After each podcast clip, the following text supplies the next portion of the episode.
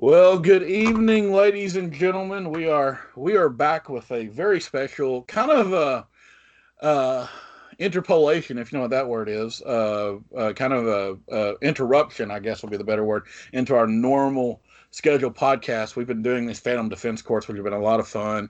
Uh, we've actually gotten some interesting feedback on some of them, uh, so definitely um, you know uh, keep talking with us on stuff like that. Uh, but we had a very special Uh, kind of week this week, or at least a couple of us on the on the uh, Phantom Correspondence did. Uh, myself and Red Lanyard Al uh, have uh, have finished The Last of Us Part Two, uh, and so we just thought that this was time for a a uh, podcast on uh, all the emotions and everything that I, the Wise Sage, am dealing with, that Red Lanyard is dealing with. Um, that we just can't put into an article. I uh, will plug real quick. There will be an article up tomorrow, more like if not tomorrow, then Sunday. Uh, basically, we're giving it to our E I C. Uh, he's got a couple things that we need to do. Some, um, you know, some uh, hyperlinks and stuff like that that I always let him do because he's better at that than I am. Uh, but the article, uh, you know, um, is is coming out here tomorrow or Sunday. It'll be a completely spoiler-free review. Uh, written by me. I think, um, Al, I think you were planning on doing one at some point or maybe thinking about it. I don't know if you still are. Um, but anyway, you'll have that one really quick. And the reason I mention that is because this is definitely going to be a, a spoiler cast. Um, there's definitely going to be a, um, a part in this podcast where we are going to be discussing, um, the gigantic spoilers that happen in this game.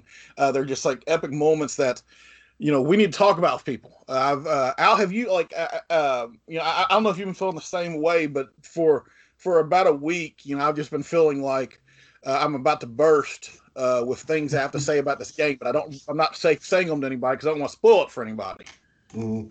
Yeah. Yeah. Um, actually, um, um, it's wild because like I'm in a weird place where like, I, I'm usually the person in like a given friend group who plays games late. Um, but this is one of the few times that um, my only friend who was playing this game at the same time I was um, is you. Um, every every other friend I have, which I primarily hang out with people who play video games. Every yeah. other every other friend I have has not has not played this game yet. So so I've been feeling the same. I've just kind of been like ah. need to talk about this, but I don't want to spoil anything for anybody. So, no, nah, I'm right there with you. Well, it, it is interesting uh, you say that because uh, the, the news has come out. Uh, uh, it came out either yesterday or today. I don't know. All the days are blending together for me right now.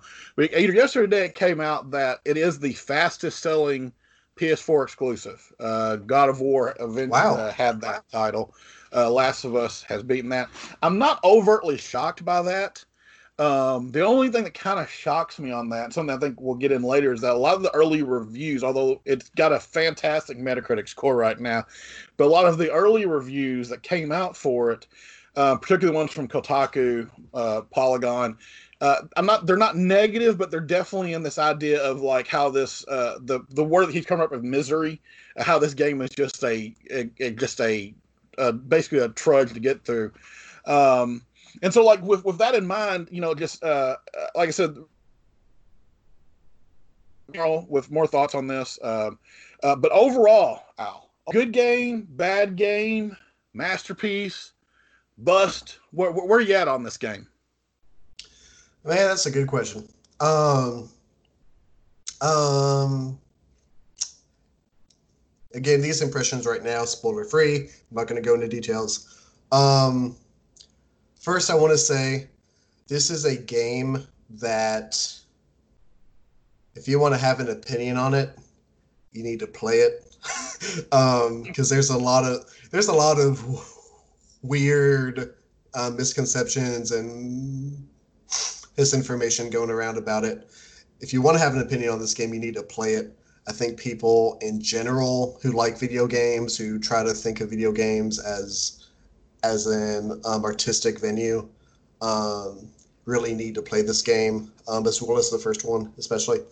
Um, I'm gonna, I'm gonna say that I'm very glad I played it I think overall it was a good video game experience.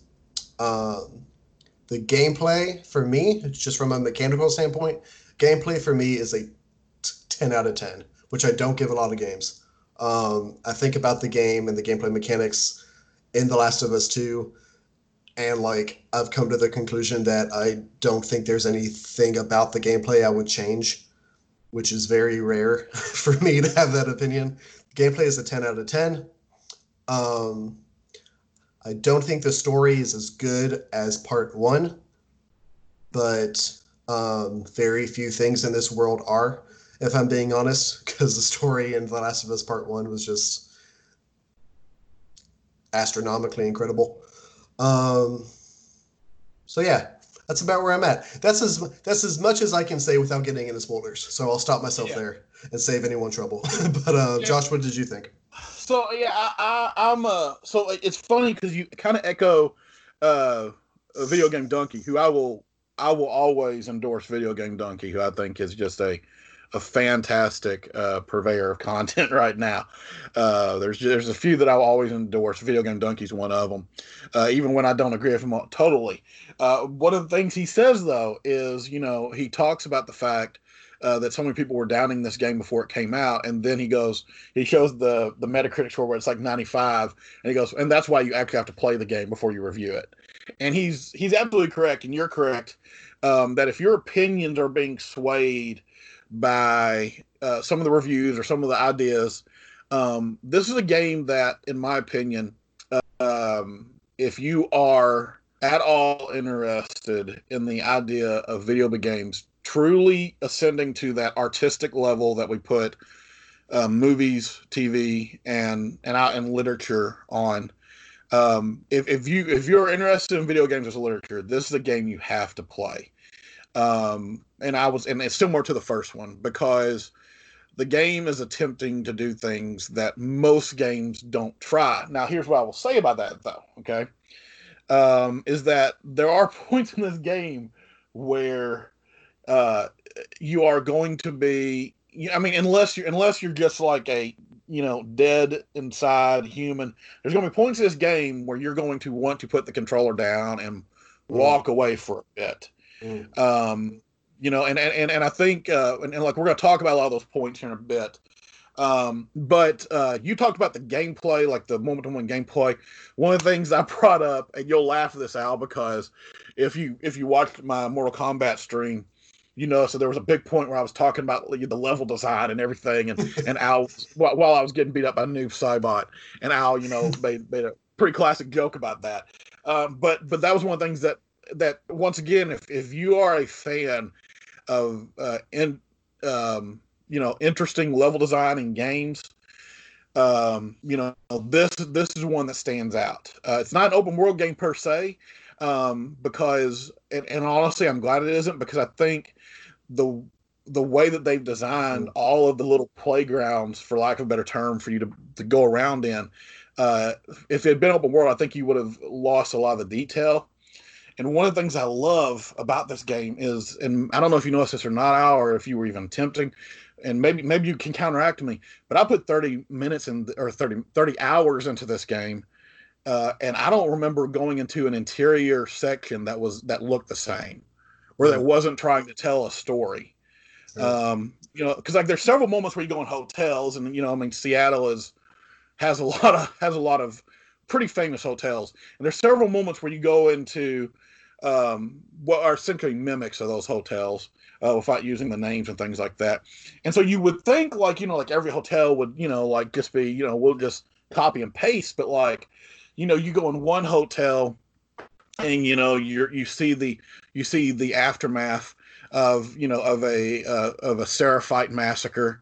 You go into another hotel, you know, and you see like a, uh, where like a little community had been set up, stuff like that, just over and over and over again, always impressed me. And so the world building they did, I think, is just phenomenal. Uh, and on that alone, you know, I mean, I think this is a, this is a masterpiece level game to me. Um, I would agree with you. Uh, and, and, and I'll say this as a, as a, as an intro into the fact that we're, we're about to go into spoilers. I would agree with you. The story isn't as good as the first one, with this caveat. I sometimes wonder if this story some is a little too subtle for its own good. And I know that that's a weird thing to say, considering all of the people you kill, all of the death and destruction that happens in this game uh, that you see, and all of the big epic moments. But I do think there are very subtle parts of this game, linking it back to the first one, uh, that lead me to believe that that there's there's parts of this story that I don't think people are grasping when they when they just say this is misery porn, this is you know this is just you know there's no humanity in this, there's no goodness in this, you know. And I think there's subtle aspects of this that I think people are missing. And so I can't. I, I, we're gonna talk about the story definitely. Uh, we're gonna talk about aspects of the story. Uh, I, I have I, I have this. I want you to say, because there's one thing I don't like about this game, uh, uh, just overall, but I want you to tell me, uh, Al, if, if you can just pick one thing that just like annoyed you over the thirty hours of this game, uh, can you think of one thing that just like just like you would like take out of the game totally if you could? Um, my the first response that comes to mind is spoiler filled, so I won't say that one. Um, well, I, I, I know we got issues with pacing, and like I, I, I have issues with that too. So we'll talk about that. But like, but I meant like from the gameplay standpoint. Oh, from the gameplay standpoint, yeah. I really, man, I really don't think so. Which again is a weird thing for me to say because I'm usually someone who has like the highest standard of gameplay mechanics to the point where I'll admit I can be very and picky um, and petty sometimes. But like The Last of Us, like without getting into specifics, um, I got here's the thing. I got frustrated with the combat at times. But those times I got frustrated, I got frustrated with myself because I knew I I didn't go about it the right way. It's that kind of thing.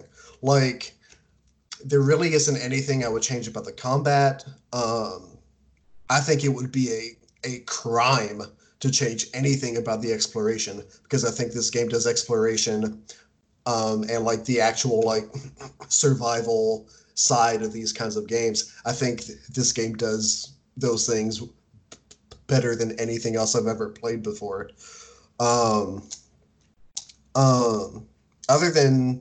stuff as far other than stuff that's in like the story, other than like some narrative elements I would change, I really don't think there's anything in the gameplay I would change, to be honest. Like it's it's it's that good. I had that good of an experience with it. I, I I'd agree with you, okay, except for one thing, okay. Um, I hate everything about the dogs in this game. um mm, yeah, yeah every uh, everything about them. Okay, and, and and here here here's where I have to do something that is very difficult for me. There was a point within our group chat, Al, where uh, the lost member of the Phantom Correspondence, I guess we would call him, uh Nick, had mentioned that when when because GameStop released this thing where it's like, oh, it's in a hard world where you're going to have to kill dogs, and and to Naughty Dog's credit, they came out and said, we really were not trying to promote that you have to kill dogs, okay? Like, that was not something that we were like, this is a part of our game, okay? And but Nick correctly predicted, in my opinion, that it was going to be something that was used to be edgy just for the sake of edgy. Mm. And in my opinion, the way the dogs are done in this game is edgy for the sake of edgy. Mm. And here's the example.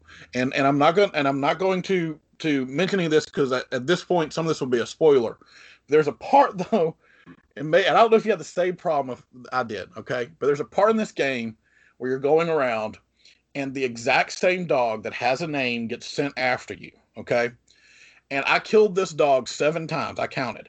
And every single time, every single time I did, every single time I did, okay? All right, every single time I did, the owner of the dog would give out this just... horrid scream and, you know, like yell in just, you know, agony, the name of that dog. And the entire time I'm thinking, like, Naughty Dog, if you want me to feel bad about this, okay, then maybe have that owner be a little less, you know, uh, a, a little less uh, trigger happy when it comes to sending his dog against someone that has killed fifteen of his compatriots already. Because at that point, like, you know, when that happens, you know, like, I mean, I they I, the only way that the only way you will attack a dog is if someone sees you, and if they see you by by just the general idea of this game, by that point you're carrying a shotgun, a two pistols, a bow, and probably whatever like gigantic, uh, you know, uh, hand-to-hand combat weapon you have. And everyone sees that if they see you, and yet they still send the dog and then act horrified when I don't let the dog chew my face off. And so I just thought that was ridiculous. And then, of course, later on, this will come in the story, but like they really try to hammer home yeah. the idea of, you know, yeah.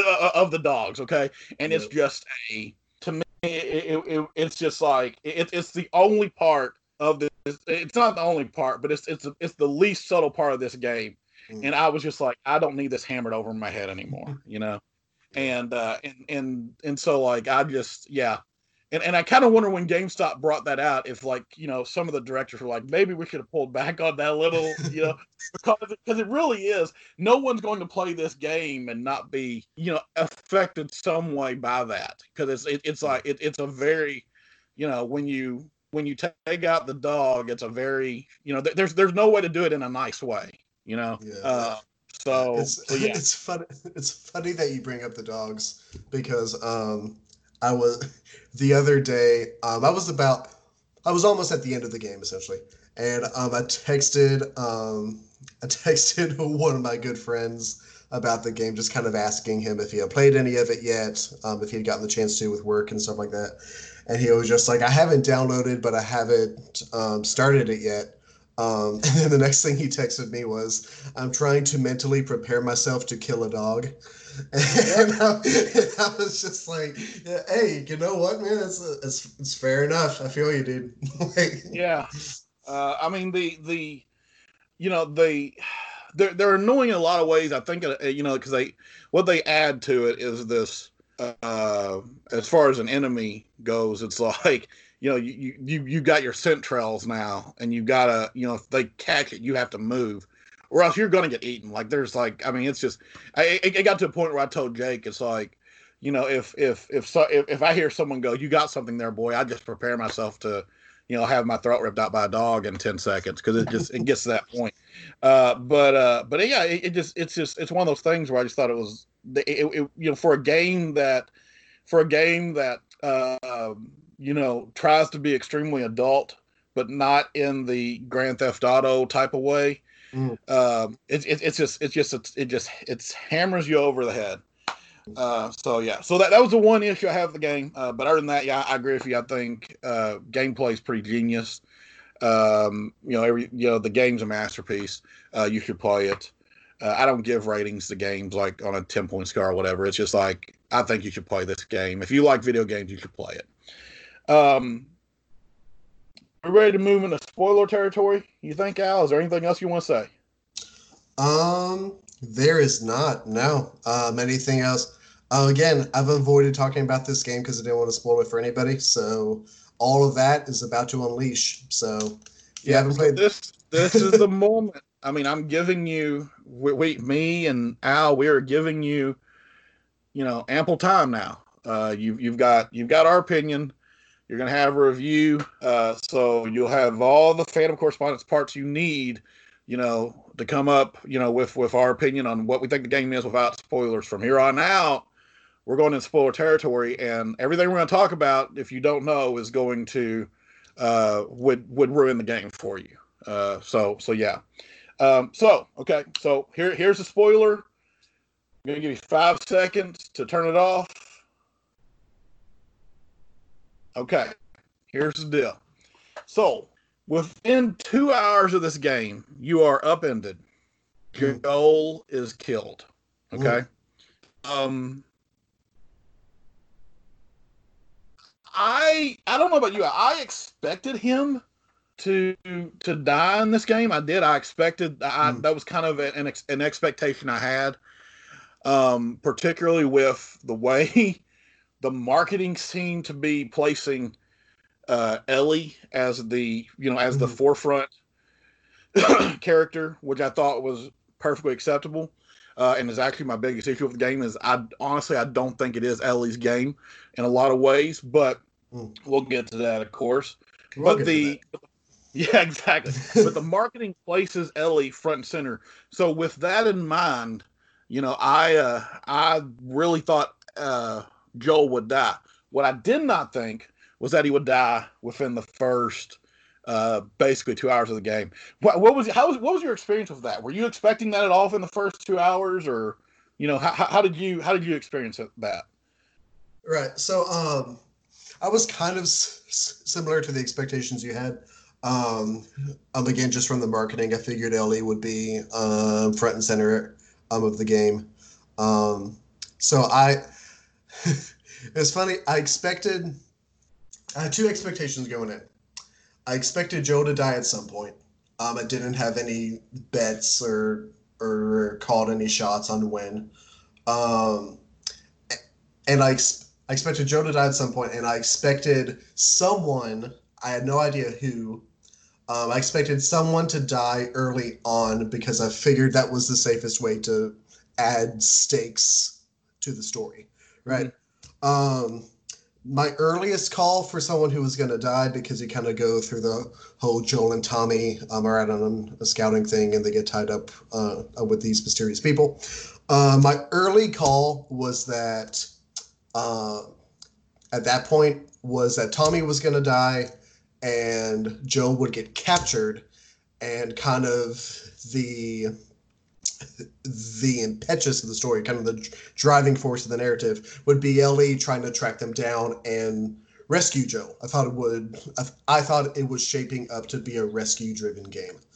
Um, I was wrong. Yeah, very much so. Yeah. As anybody who's played the first two hours of the game would know, yeah. I was wrong.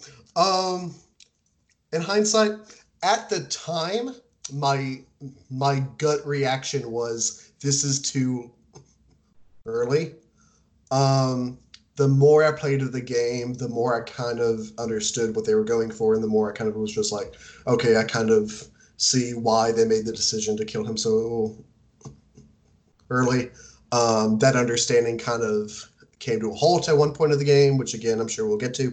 But um, in hindsight, I don't have a problem with that decision. Again, at the time when I saw it happen, I was just, I'm, my gut reaction was this is This is too early for this. Um, also because I didn't understand what happened earlier in the cutscene, because I thought they killed Tommy. I thought I thought Tommy was done for. I thought dude stabbed him in the eye through the brain. I thought he was I thought it was done for. So it was yeah. just like this this is a lot. This is almost too much. Like this is almost just kind of like a shock value kind of cutscene going on. But as time went on, I kind of understood what they were going for. Um, and now finishing the game. Um, I don't think it was a bad call. I think it was a surprise, but um, I don't think it was a bad call. Um, no, I, I don't. Uh, so, so my, my, me and Jake, uh, our assumptions were the same. Uh, was that um, was before I even played the game? My assumption was Dina would, would be the one that was killed, mm. um, and then and then I had the same assumption you did, because as it's happening, my thought process is, they're not going to kill Joel. I mean, come on. You know, I mean, that, that's kind of your, like, you have this, you have this, like, Game of Thrones moment almost with it, where you're like, surely, you know, like, this is not, you know, they, they're not going to do this, you know. Um, you know, Joel is, you know, very much a driving force of the first game, I think, you know, and, and, uh, uh, and of course, and, and I've stated a lot of times, Joel's probably, He's probably my favorite character in the history of video games. Uh, I just love uh, what he, what he, what he is, uh, and and uh, and the story that, that was told about him. Um, but and so like when it happened, like I was really kind of pissed there for a bit. Um, looking back on it now, uh, if they had done Dina or Tommy, there's the emotional connection's not there with those two characters. Right. It had to be right. Joel. It it it had to be. um, it had to, it had to, and, and, and in a lot of ways, to tell a story they wanted to tell, it had to happen this way.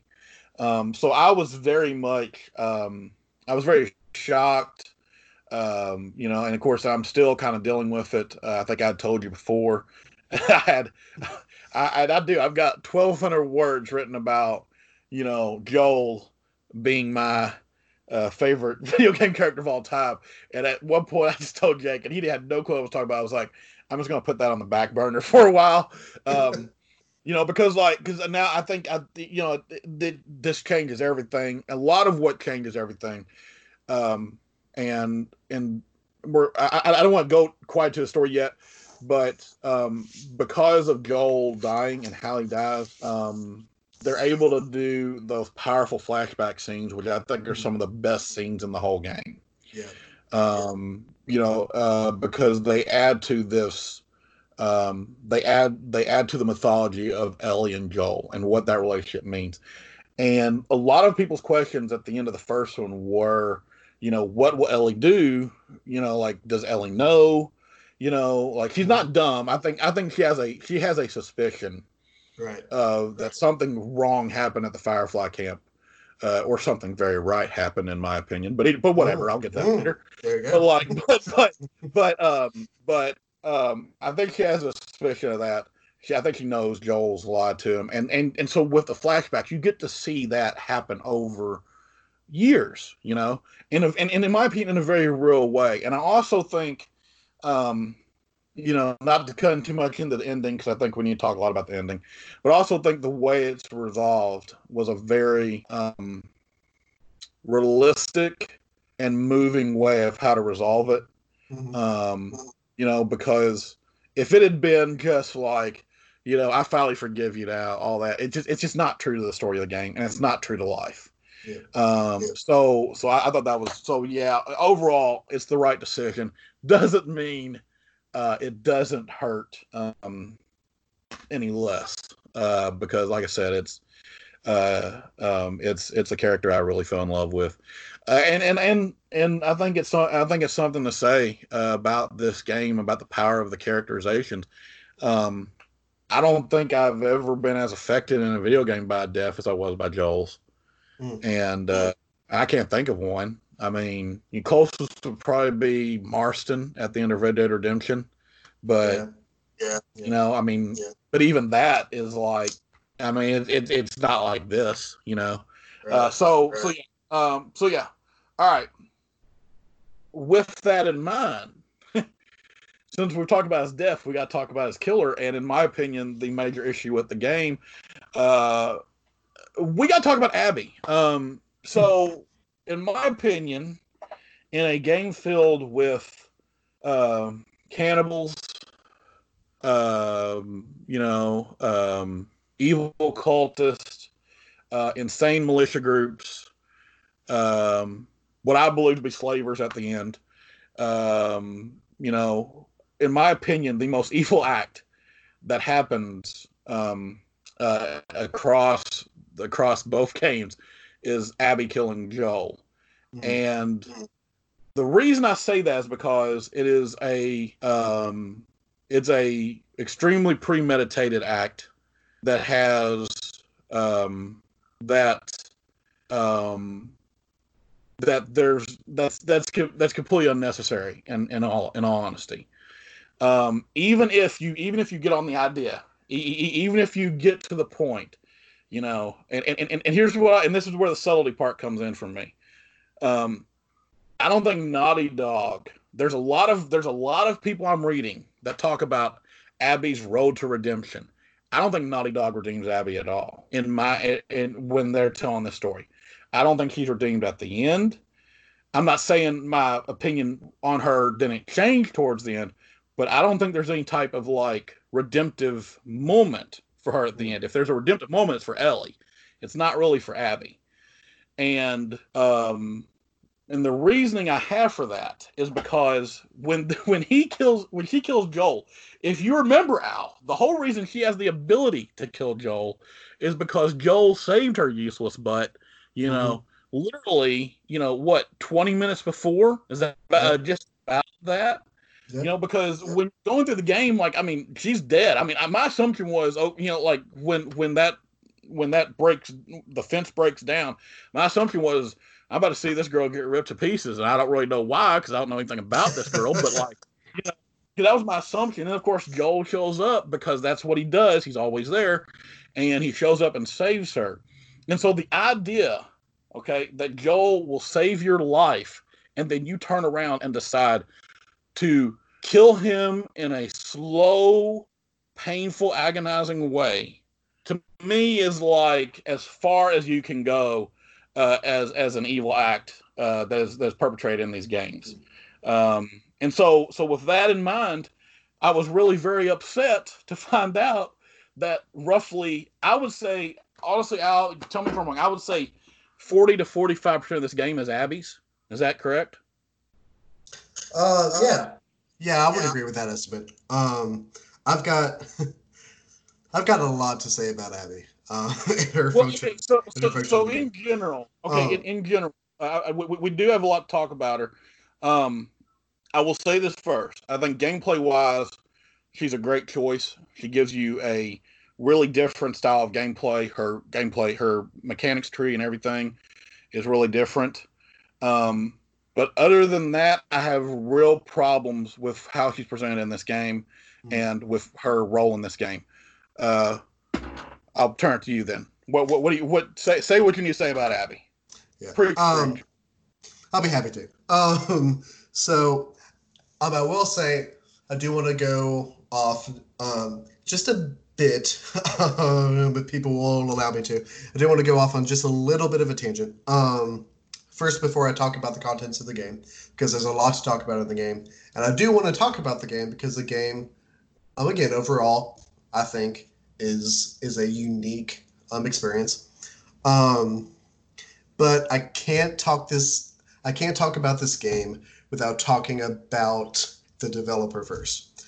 Um, so, Naughty Dog. Um, I think they're a good video game company. I don't like all of their games. Um, I've said before on previous podcasts, I've talked about it and stuff I've written for the website. I don't like the Uncharted games. Over time, I've opened myself up to the possibility that the problem could be me with the Uncharted games. But I don't I don't like the Uncharted games. I like I like other games they made. I obviously loved The Last of Us Part One. I really enjoyed The Last of Us Part Two. I think there's a lot of stuff they do. I think, um, um, I think the game developers, the actual individuals they have in that studio, are some of the elite of developers in the whole world, just because of how much they care about their games and how much uh, work they put into them to make sure they're high quality. Um, Naughty Dog, the studio, needs to shut the hell up about this game. um, and what I mean by that is that you've got you've got a game that,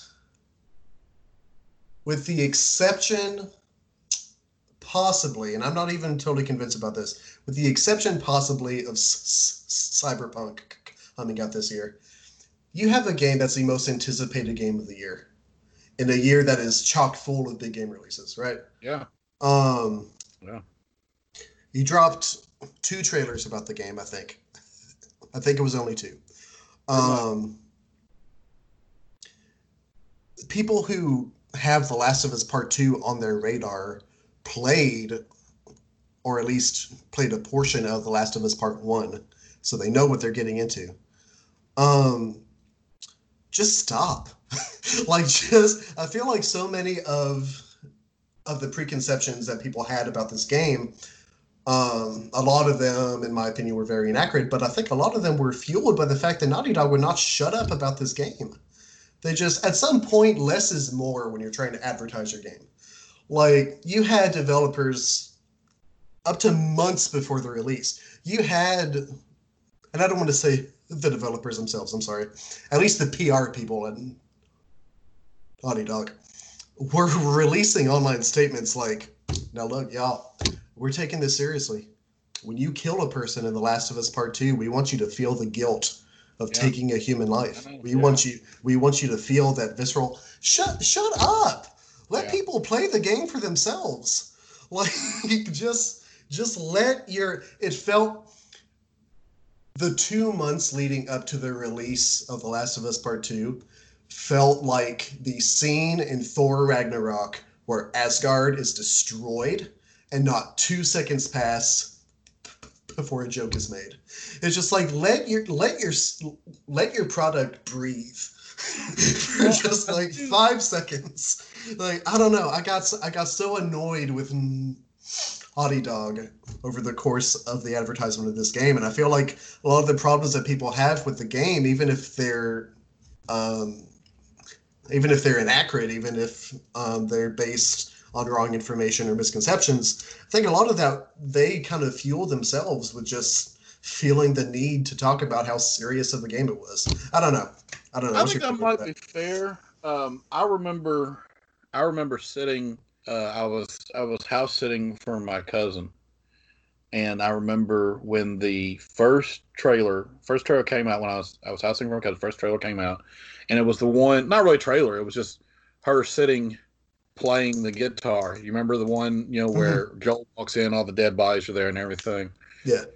And I remember, uh, who was it? Was it, I guess, I guess Neil Druckmann, I guess, yeah. uh, came out and said that if the first game was about love, this one's about hate. Literally, in my opinion, that's all you had to say. Mm-hmm.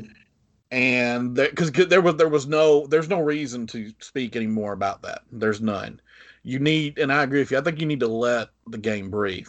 Here's what I will say about the last two months, though, that might, just just kind of play devil's advocate, although I, I, I agree with you one hundred percent. Um, this game got pushed back twice in the last two months because of covid nineteen.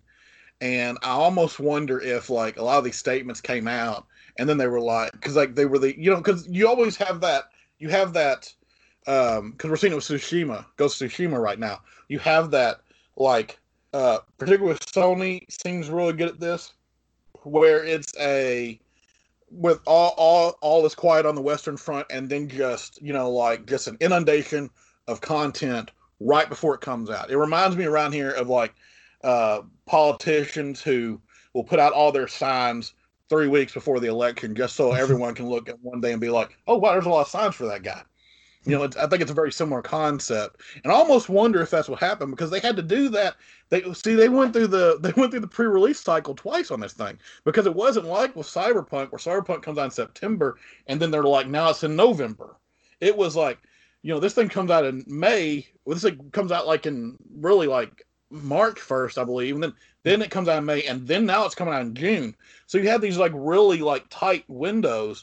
Um, but I, I would say, here's the thing, with Last of Us Part two, with a game that's this serious, with a game that's attempting to to do something this different, yeah, I totally agree with you. I totally agree. I, I, yeah, I think you're right. Let things uh, speak for themselves. I'm tired, and, and, and that's and that was what the that, that was the whole issue with the dog stuff, you know, is that someone released, and yeah, there's dogs in this game, you're going to have to kill them, and then that's why, you know, GameStop was like, you got to kill these dogs, man, and it's like, you know, and, and, and that was a, there was no need to even say that, you know. Imagine, I'll put it to you this way. Imagine, Al, that you had no clue that there was going to be, and I, and I hate to harp on the dogs, but let's just harp a little more. Imagine you had no clue there was a dog in this game. Mm. And then the first one you came across, it comes up, it snaps at you, and you kill it the way Ellie does, which is one to the gut, one to the throat, and it whines and dies, which is horrifying every time it happens. Mm. Imagine you had no clue that was coming. Can you imagine the effect? Like, I would, I probably, like, as a as someone that's sitting here with a dog right now, like, I would honestly have had to put the controller down. But yeah. I was able to kind of, like, like your friend, kind of, like, mentally prepare myself for it, you know? And so, like, if you're going to tell this story, yeah, I think you need to shut up a bit. You know, if you're going to tell a story about feeling guilt, well, let us feel guilt.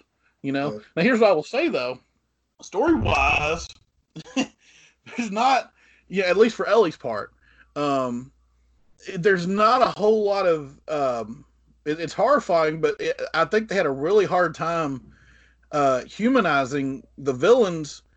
Um, and, and, and in fact, I don't even think they really tried to humanize the villains mm-hmm. when you're like watching the militias are like, you know, like, I mean, the, you go to this one town and like there's like these notes that are like, well, Isaac killed another household because they were painting on the walls, and like, I mean, you like find like all this stuff that tells you how horrible they are, you know, like it's really, once again, it's like, I'm not saying they shouldn't have had that stuff, but it's really hard for me to be like, it's really sad that I'm killing this guy who's probably killed fifty innocent people, you know, up to this point, you know, yeah. um, you know, so like that's, that's different, but, but yeah, but yeah, that, I think that tangent was completely relevant uh, to the conversation. Cause, and I think it's relevant to what a lot of uh, publishers do.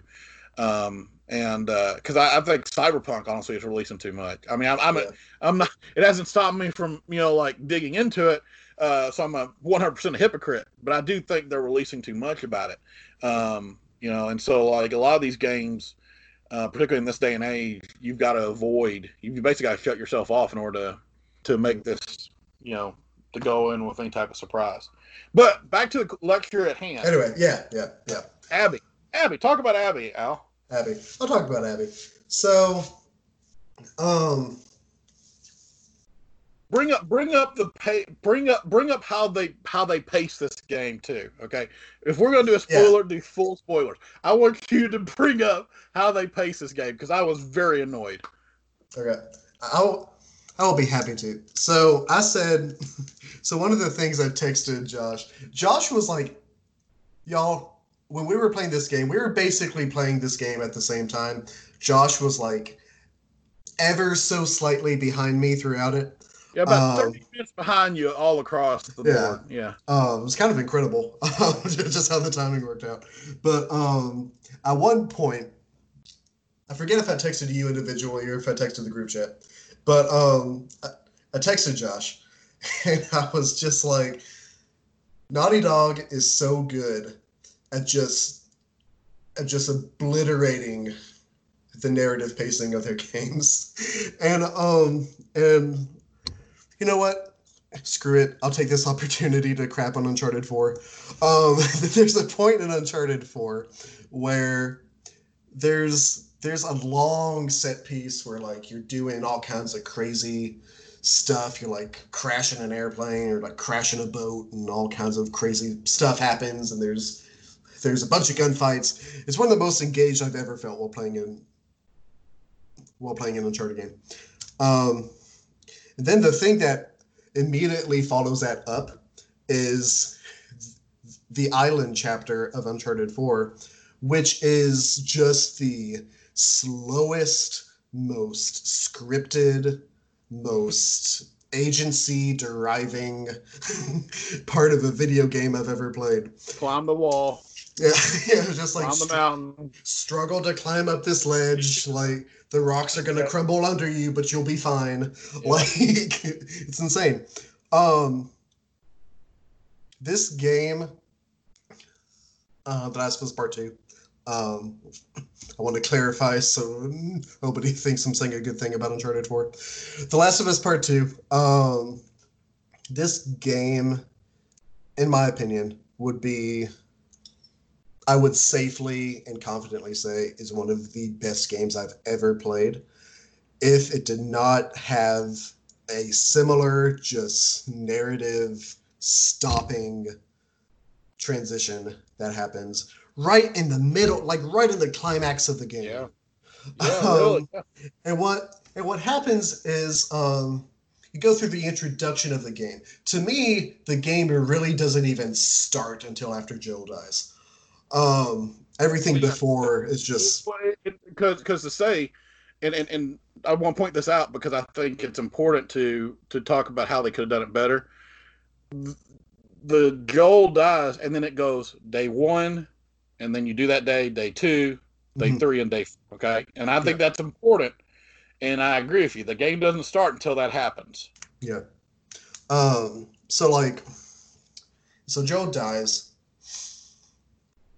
Ellie, understandably, is distressed, um, and she and she goes to find Abby and the other people who had a part in killing Joel. But Abby is her primary um, target because she was the one who f- physically tortured and killed Joel. Um, there's also like she's going to go f- find Tommy as well, but her bet. As everyone will be honest, That's her main goal, is to find yeah. Abby.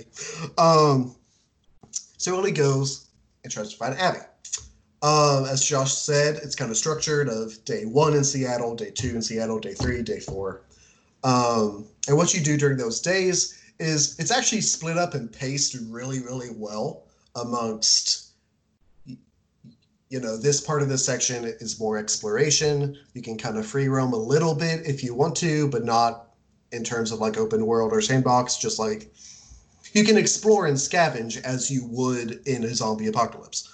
Um, and then, and then once you move past the exploration, or if you don't want to do the exploration at all, which I think you're insane if you don't want to, but after you're done with that part, you go into the heavy story stuff where you're basically tracking down leads and hunting down parts of the group of Abby's group, um, who came to Jackson to kill Joel. And like you basically find them, you either kill them or you... Um, extract information from them, um, let's say, and then kill them. Or you find them already dead. Yeah. Um, until you get a lead where you think is going to lead you directly to Abby. You get there. You kill the two people there. Um, Abby's not there, unfortunately. So you go back. Then the cli- the real like climax of the game, at that point you think, the real climax of the game happens and Abby shows up at like the theater that you and your allies are using as a base. Abby shows up there, totally catches everyone off guard. She shoots and kills Jesse just uns- just unceremoniously. Just he's just gone. Um, she has Tommy just kind of trapped and is basically using him as a hostage.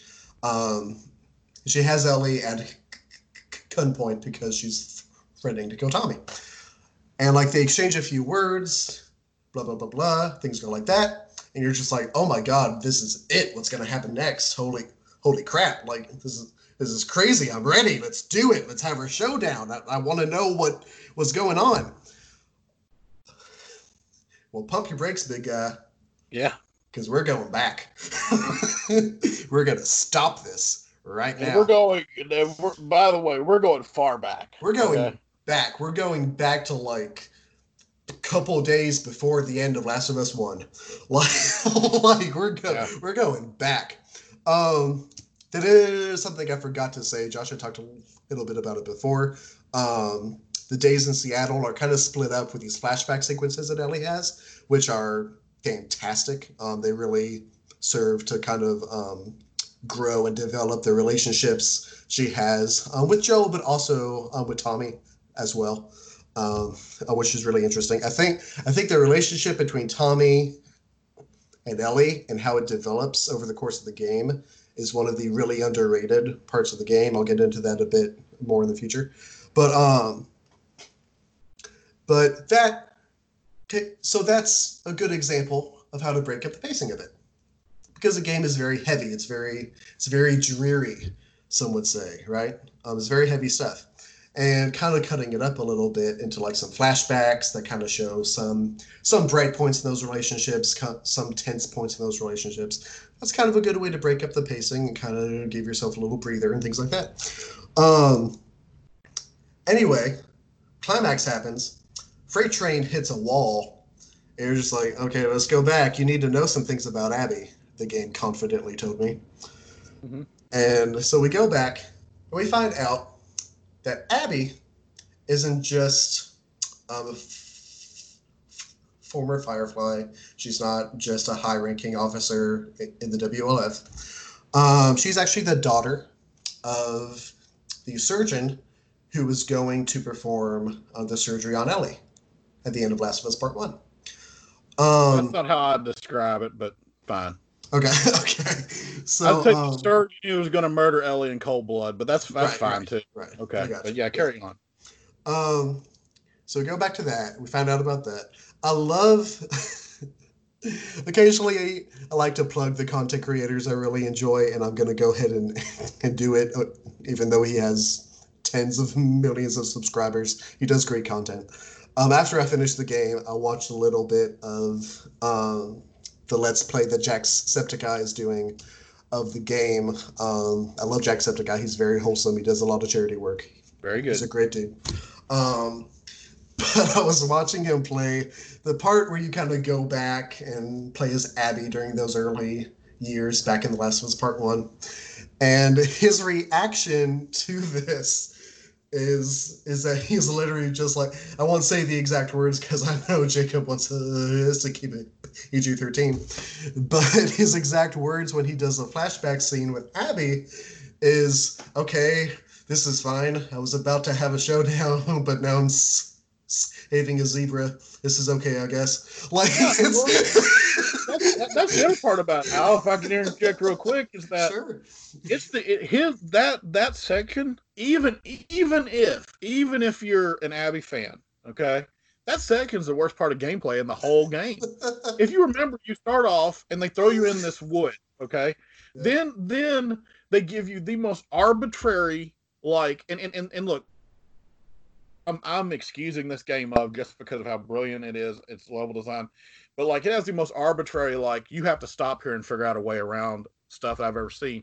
And that was the worst one because you have to throw a bottle through a window and then throw a lasso through the window and then climb up on a roof to get over a fence that is literally six feet tall and she's like four foot five. So like it's like it, it is the worst section of gameplay in the whole thing.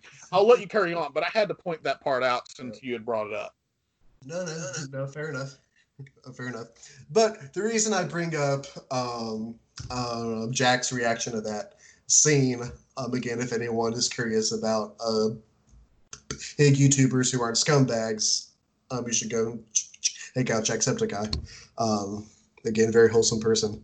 But um, the reason why I bring that up is because the zebra thing, to me, is the first really inconsistent thing that this game does with Abby's whole story and character arc.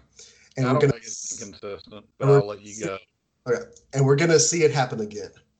Because you've got you've got this, this section where Abby's dad, at this point you don't know who Abby's dad is, but Abby's dad goes out of his way, um goes out of his way to enter this zoo, and he finds a zebra that's trapped like um in like some barbed wire. Um, I guess to me it looks a lot like the um, the trip wires that are used for like explosives. Yeah. So it gave me agita when I first saw it. But anyway, he goes out of his way to save this zebra that's caught in barbed wire, and like he enlists the help of like Abby. He enlists the help of Owen, who, if there's a character who's possibly worse than Abby in this game, it's Owen. But I'll get to that later. Um, he enlists the help these people to help him free this zebra from the barbed wire, because I, I guess because I guess the thing they were trying to show is that, like, hey, this is a really this is a really compassionate dude. He wants to, you know, he wants to help this zebra. You know, it's an endangered species. You know, this zebra is, you know, is, you know, was recently pregnant. You know, just had a baby zebra. Baby zebras are adorable. You know, we got to save this zebra. Um. The next thing you see this guy do is go back to the Fireflies base, have a discussion with Marine from the first game about how, look, I know she's a fifteen-year-old girl, but, like, I gotta kill her. I got, I gotta, I gotta kill her. I know I just went out of my way. Like, way out of my way, risked both me and my daughter running into infected and getting getting killed or transformed to save a zebra. But, like, that got gotta kill this fifteen-year-old girl. It's gotta happen. It's gotta happen. Am I sure that it'll work? Nah. But I don't know. Well, uh, like, okay, all right, okay. So, so you're right. I think that's a really. really abrupt thing, but th- th- this is what I'm talking about with, uh, with sometimes I think this game might be a little too subtle for its own good. And here's and, and so so so you got to do a tangent on on P R. I'm gonna do a tangent right here. Okay, sure. I'm gonna plant my flag right here on one of the uh, or I, from what I see, one of the most talked about controversies in video games. Okay, the Fireflies are the bad guys. Okay, they are mm. the bad guys of Last of Us One. They're the bad guys of Last of Us Two. It's one of the reasons why I don't think Abby's redeemed, because her whole redemption is to get back to the Fireflies, which turned her into the evil person she is. Mm. And so, like, so, so, so when you say, so, like, for example, when you say, because I had the exact same thought process, like, oh, he's going to save the zebra, but he's going to kill Ellie. But that's the problem with the Fireflies, is that they exist on this holier than thou level from everyone else. Their entire their entire organization exists on this level of, we're up here, we know what's best for everybody, and no one else does. Okay? And the best part about this, okay? See, I played Last of Us Part One three times, okay? I put so much time in that game because I thought the story was great uh, and everything. And this is what I'm talking about with subtlety, okay? When when at when...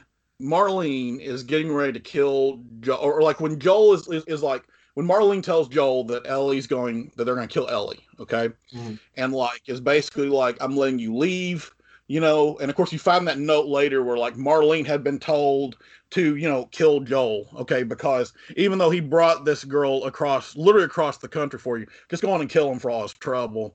But Marlene, you know, is like, I'm going to let you leave. And she says this to him. She says this exact wording. She says, don't waste this gift, Joel, okay? When Abby pulls a gun on Ellie, okay, do you remember what she says? Yeah. She says, we let you live, we gave you a gift, and you wasted it. Mm. I do not think there's any way that that is a coincidence. In the same way, I don't, I don't think there's a, I don't, I don't think, I, once again, I'm like, look, here's the deal, okay? And and I you know I don't I don't want to do this. Uh, I try not to do this, okay?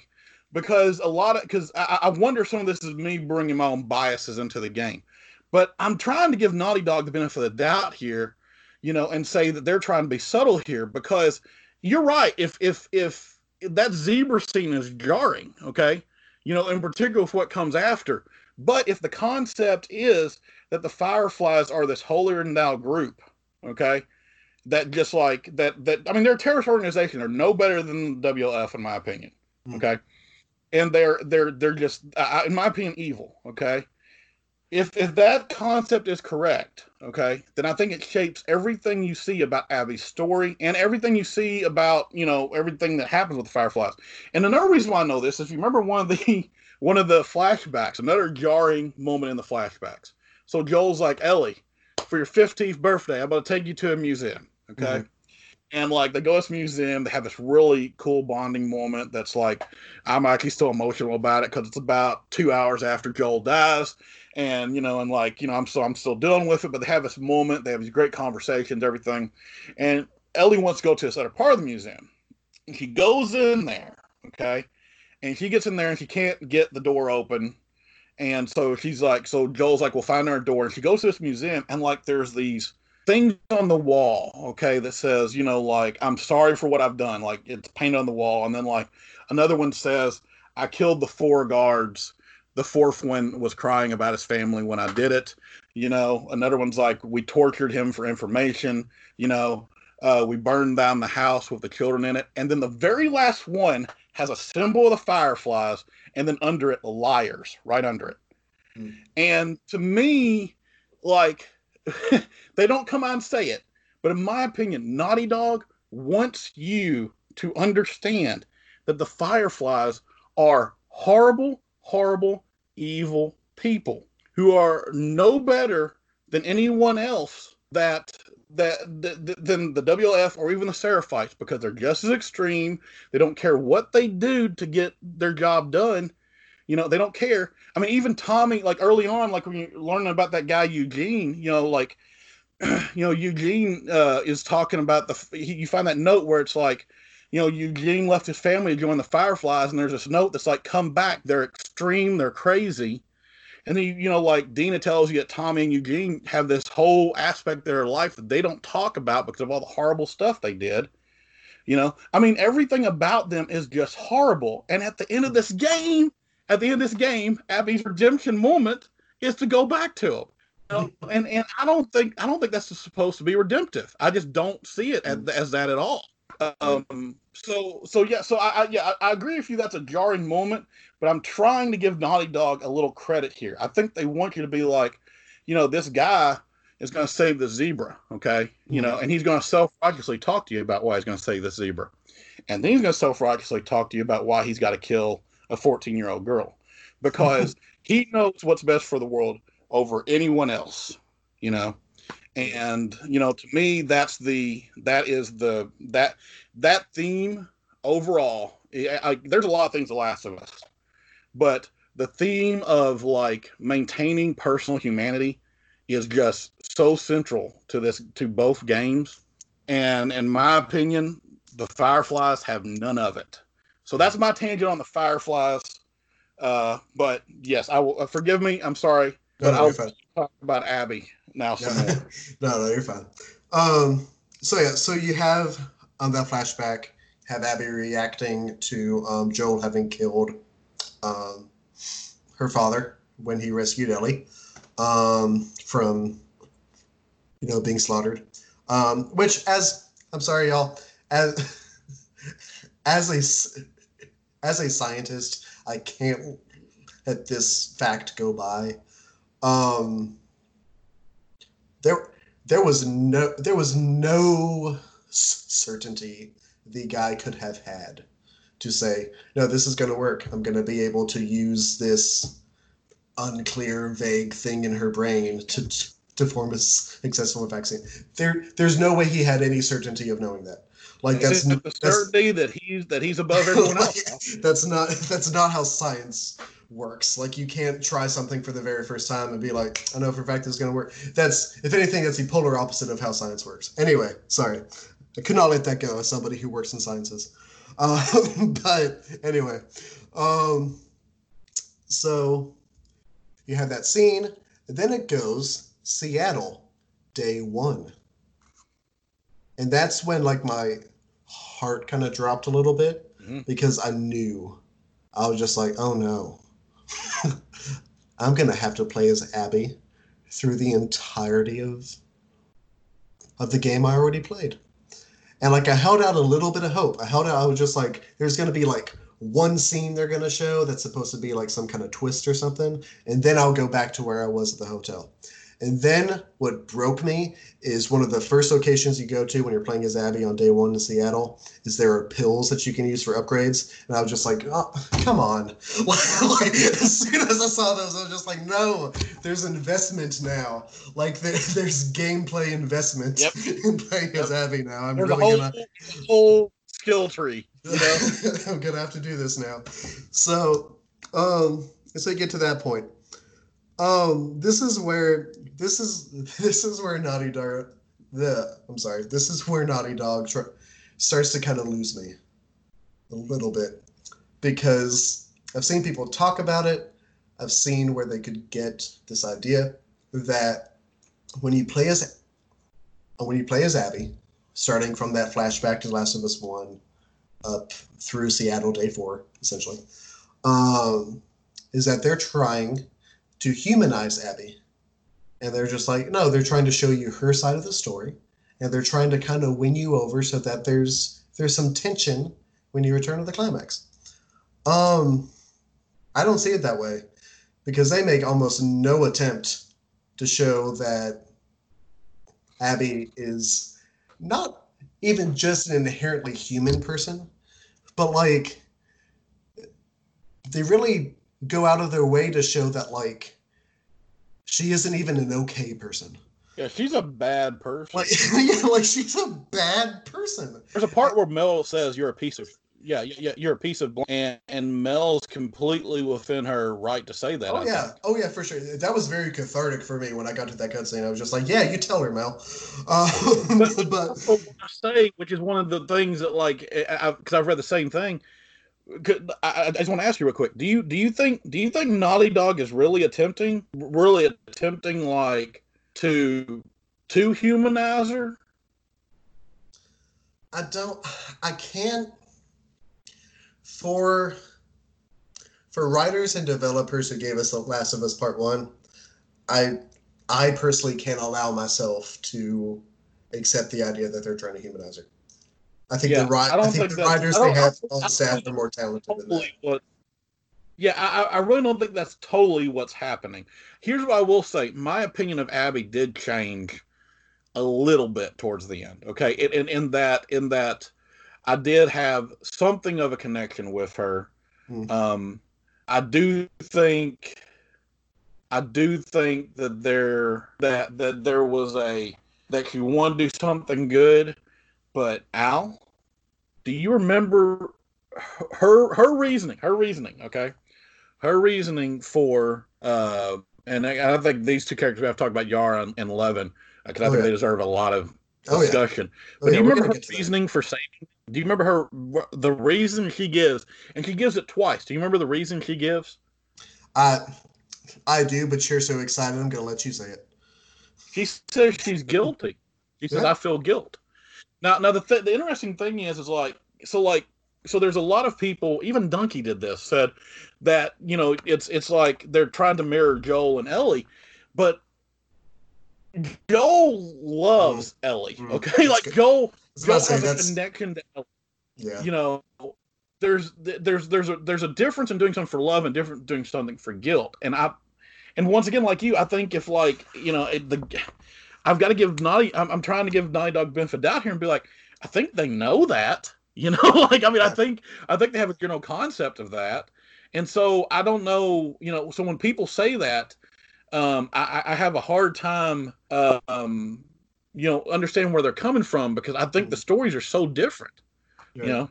Yeah. Carry on. No, no, yeah, um, yeah. So, um, it kind of actually leads into what I was going to next.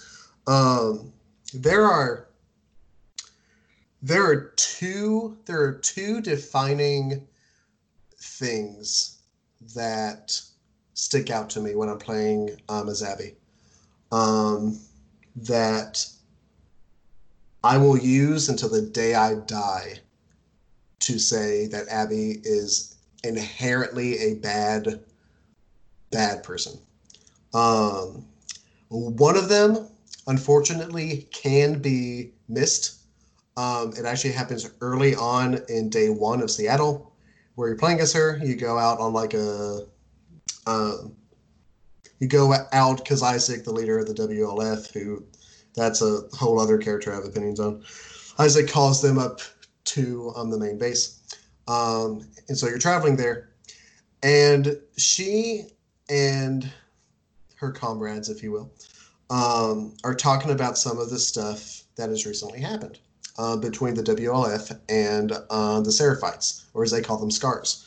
Um, and they bring up, and this is an optional dialogue bit. You won't get half of this if you don't like hit triangle at the right uh, time frame. But um, if you're playing the game the right way, then you'll always hit triangle and get all of the dialogue because it's important. Um, mm-hmm. But um, there's a point where they're talking about an incident where some of the Seraphite, they call them kids. They might be teens. They might be school children. I don't know. They don't specify. Um, that some kids had like run up on some W L F soldiers or like thrown rocks at them. I forget exactly what the scenario was. And the they W L F attacked. A lot of okay, things. Attack, yeah. It could mean anything. Attacked. Um, so W L F soldiers, and the W L F soldiers shot, um, c- killed them. Um, and Mel is having a moment of just like, that was really hard. I don't know if I can come to terms with that. I don't know if I can agree with that. Like, they were kids, and like, we basically just executed them. And what Abby says is, I may be paraphrasing a little bit here. Correct me if I'm wrong, Joshua. What Abby says is, nah, those kids had it coming. That's on them. Yeah, basically. And I was just like, am I supposed to be relating to this character? That's the first part that I was just like, they can't possibly be expecting me to, like, side with Abby at any point. Because she just said about the homicide of children that they had it coming, and that's on them. Like, they can't I don't know. That was the first part of her part of the game that really made me think, okay, like, nah, sh- she's a bad person. The second part, I I challenge anyone to disagree with me on this. Anyone. Because the second part cannot be missed. It is not an optional yeah, it is not an optional part of dialogue. I'm skipping a couple of things right now, but we'll get back to them. The second part that sold me on Abby being a terrible, bad person is when, skipping ahead a couple days, get to day four, Abby goes to the theater. She's very angry that that Ellie has killed her friends. You get into this kind of boss fight where you're playing as Abby, which was very surprising and very unpleasant to me, where you're trying to, where you're playing as Abby and, and trying to kill Ellie. Hated that part. Um, but get to the point where you're basically done with the boss fight. Everything else is going on. It's like a scripted pre-rendered cutscene and stuff. Um, and uh, and Ellie's um, girlfriend, Tina, uh, busts into the room, tries to save Ellie. Abby has her in like a headlock kind of thing, has a razor to her throat. Ellie says, please don't. She's not a part of this. Abby says something hypocritical, if I remember. And then Ellie says, please, she's pregnant. And Josh, I'm going to pull a Joshua right now. Josh, do you remember what Abby says? She says good. She says good. She says yeah. Yeah. good. After Ellie, see, at the end of day three, I guess it was, or day four, I'm not sure how it's come together. But when you're playing as as Ellie, one of the last people you kill is Mel. And Mel was pregnant, which Ellie did not know. And when Ellie realizes it, she basically has a panic attack because she yeah. she cannot deal with the t- t- t- dissonance happening within her of, yeah. yes, this person deserved what she got, but she was pregnant, and that takes this thing to a very d- different place for me because Ellie has a soul and a conscience. Yeah. um, you get to Abby, and Ellie looks her in the eyes and says, please don't, she's pregnant. And Abby's only response is, good. Yeah. That's, like, you can't sell me on Abby being anything but a psychopath at that point. Yeah, well, yeah. Like, I mean, the average think... the aver- the average bad person would at least say something like, I'm sorry. Like, like yeah. that's, that's I mean, almost, yeah, that's... if it wasn't so terribly dark, I would use my favorite expression, which is, it's hilariously evil. Because yeah. at that point, it's almost over the top. Like, this is ridiculously a bad person. But anyway, you go yeah, on. With, well, I, yeah. Well, I, I, I, I don't, here's the thing. I don't think it's over the top for her. Um, because I think, but once again, okay, this is why, this is why the ending, the ending strikes me a lot differently than a lot of people, because I don't think she's gonna be okay. Like so, like so, so okay, so so I, so I'll pick up from here for a second, okay?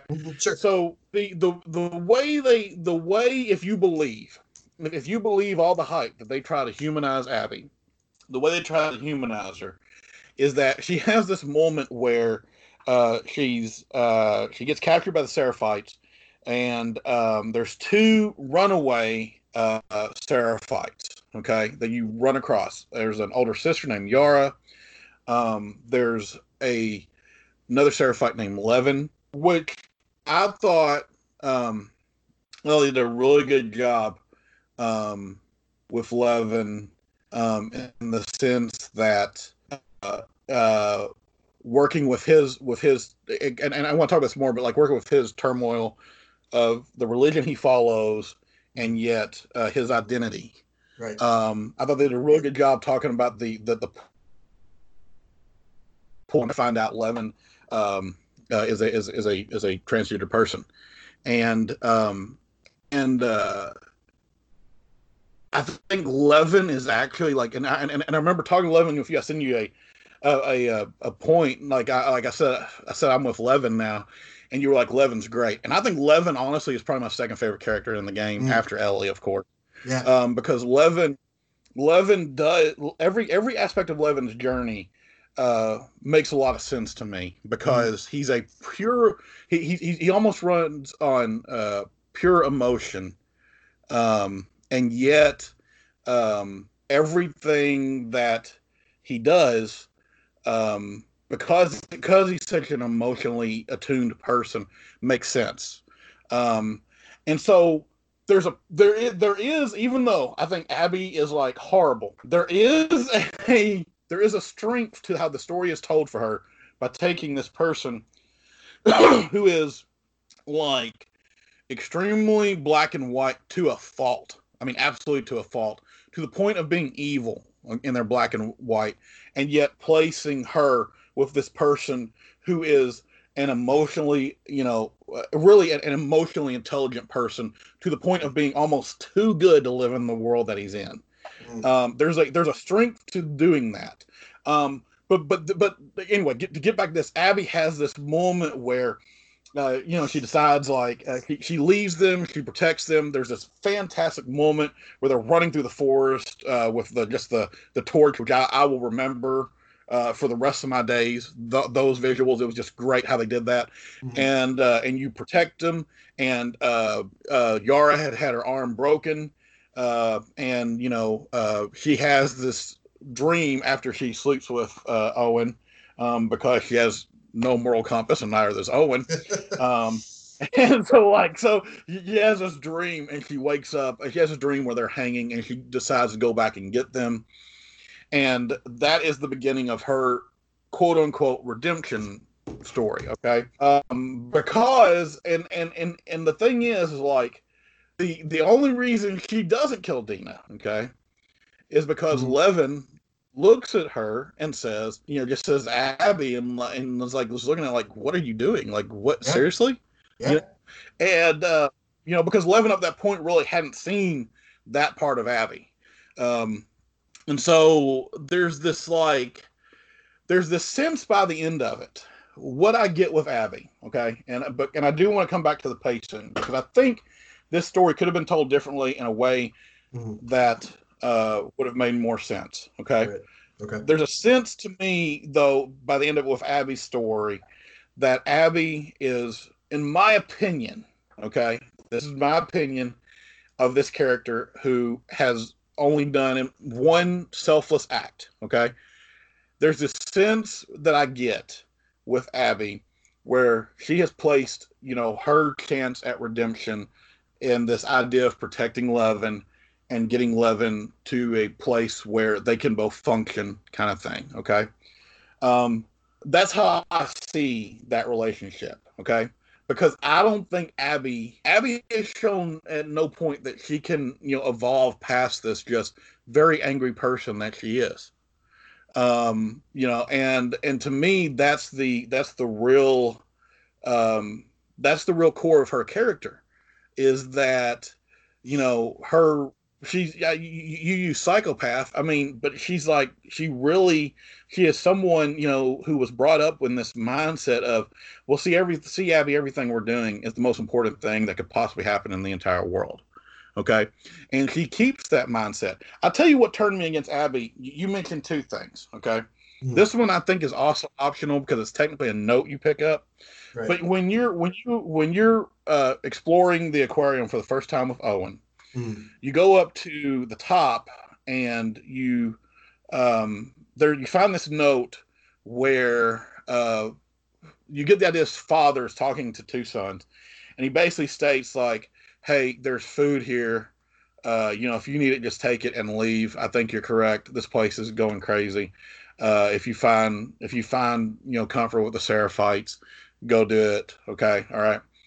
And so, like, you read that note, and then you go up to the top of the, of the, of the aquarium, and like he's he's got he's sitting in this chair, and I kind of got the implication that he killed himself. I could be wrong on that, but anyway, he's holding he, he's holding a note.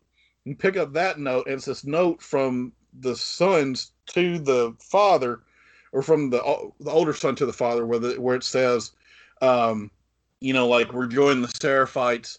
Uh, you got, you know, when the when the when the soldiers killed Mom, you said nothing, okay?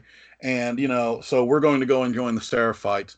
And he said, and he takes the note. You know, of course, they all put him in the back pocket. And he put it in the back pocket. He says something to the effect of, like, uh, you know, I can't believe anyone would join the Seraphites. And I'm like, you just read a note, okay? Where the people, the people that, because like the thing, see. And this is what I'm talking about, the subtlety aspect of it, that I think is almost a detriment to the game. Because to your point, if you aren't picking up every note, okay, then you might even agree with Abby. You might even say, like, well, I, yeah, I know somebody killed their mother, but, like, you know, you know, like, you don't join a bunch of crazy cultists. Well, here's the thing, though, Abby. If you if if you read every note, like, if you're with Ellie, okay, and reading all the notes about the, the towns that the W L F has, you know, destroyed, okay, and wiped out. When you're reading all these notes, you find out W L F has been there for twenty some odd years.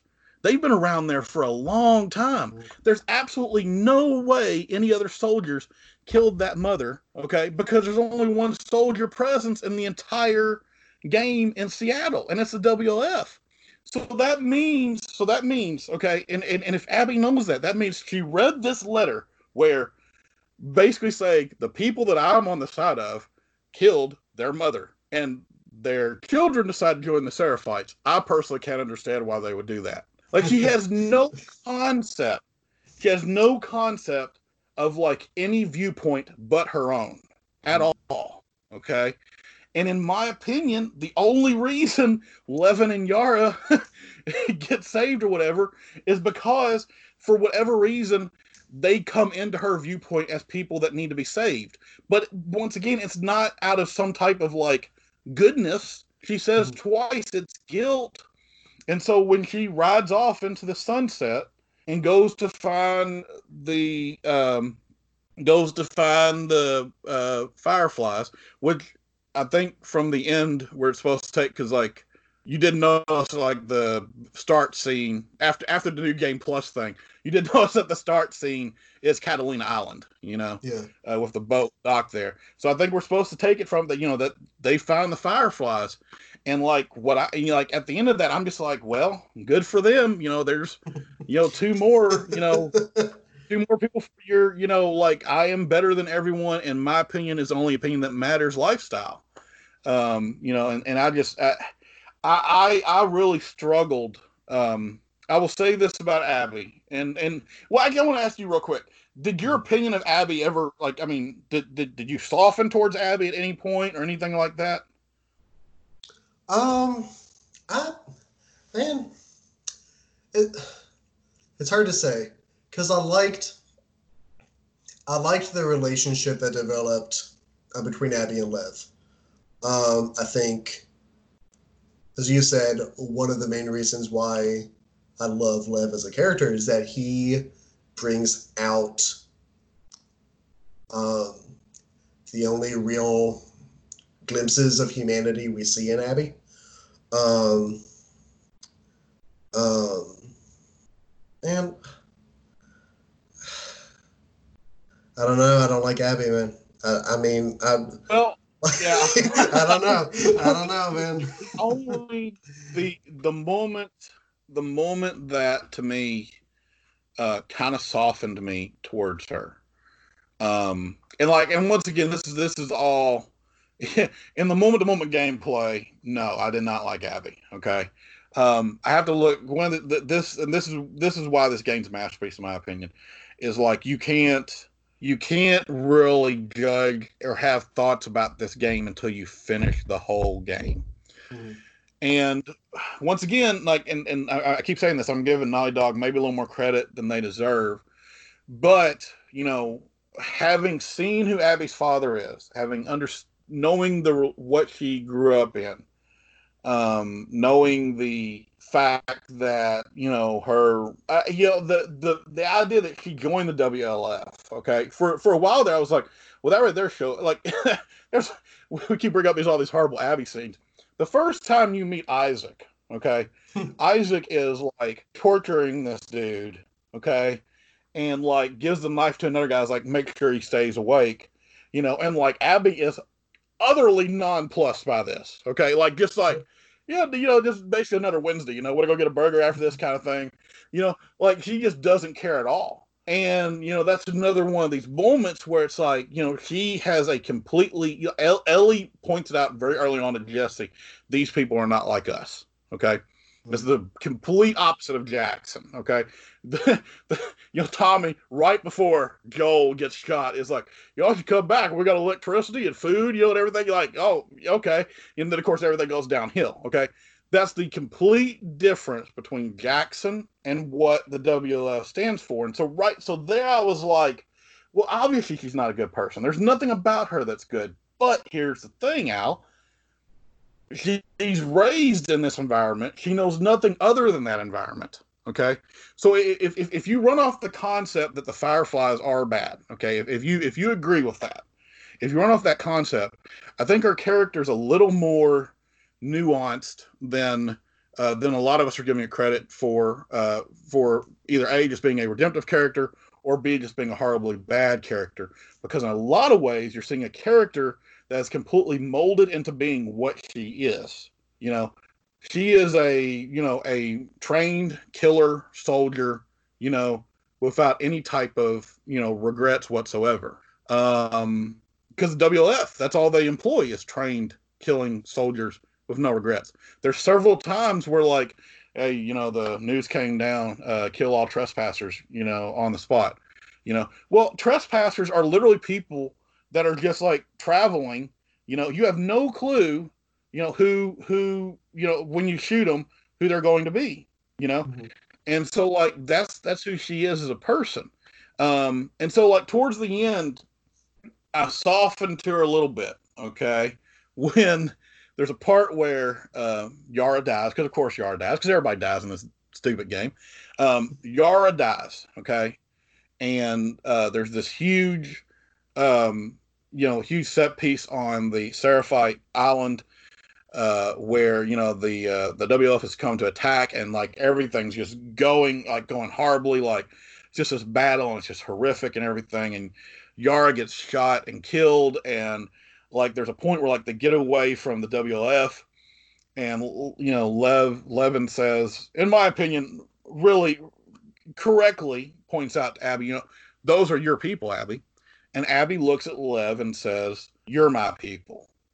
Mm-hmm. And there's, to me, that was a that that's a watershed moment for Abby because it's it's literally so, it, it's the first time that she is accepting someone that doesn't fall into her byline of what a uh, proper person is. And I don't, and here's the thing, but real quickly, I don't mean that because uh Lev is a is a is a trans is, is a trans individual. What I mean is that Lev is a scar, and for the first time you have this this moment where Abby has someone within her uh within her circle uh that she is close to that is her people. Okay.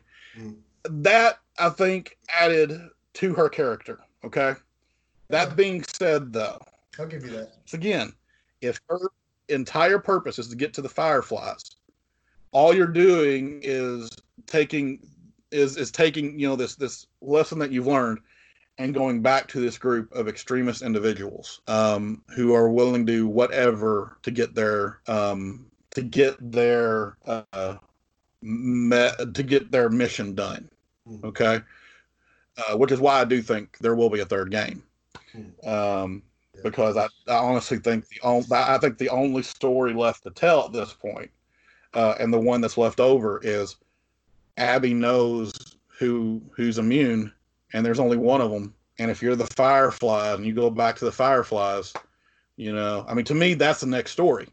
Um, you know, I'm not saying that story needs to be told. I want to get to that in a second, but I think that's where it's going.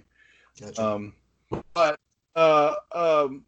You know, so, so like, so yeah, you're right. Abby's a bad person. Um, I, we're, we've, we've already taken up a lot of time here. I don't, I don't want to rush this, Al, but like we are, we are, you know, I, I don't want to turn this into a massive podcast either. Um, but uh, I, I do want, I do want to talk about this. Okay. So we've talked about the story. Um, here's my main, so Abby from a story standpoint though. Okay. One of my main issues with Abby though. Okay. And this is what I'm talking about. And I think what you're talking about, pacing. My issue with Abby is this, okay? I bought the one hundred eighty dollars version of this game, okay? Which means, because I wanted it. I wanted, I love Ellie as a character. One of my biggest regrets is I didn't get uh, the big version of Last of Us when it came out because I wanted the Joel statue. So this time I was definitely going to get the Ellie statue, and I have no regrets about that. The problem I have, though, is there would literally be points where I've spent, at at certain point in this thirty-hour game, probably twelve hours with twelve to fourteen hours with Abby, and I just look at the screen and look at the nice Ellie statue that I have and go, I'd really rather be dealing with Ellie on this. Yeah, uh, because like, because and because it, it's it's more than just Abby takes up time. Al, Abby has like all of the like the, all the best set pieces are with Abby. Yeah. Like the the the run through the forest, which I talked about, is. You know, like, you know, and, and I'm not saying Ellie doesn't have good ones. Like Ellie, you know, like uh, has, I mean, because there's not there's not bad set pieces in this game, okay? But the thing, the striking visuals that you're going to remember until maybe the epilogue, the striking visuals you're going to remember are um, Abby running through the forest uh, with that torch.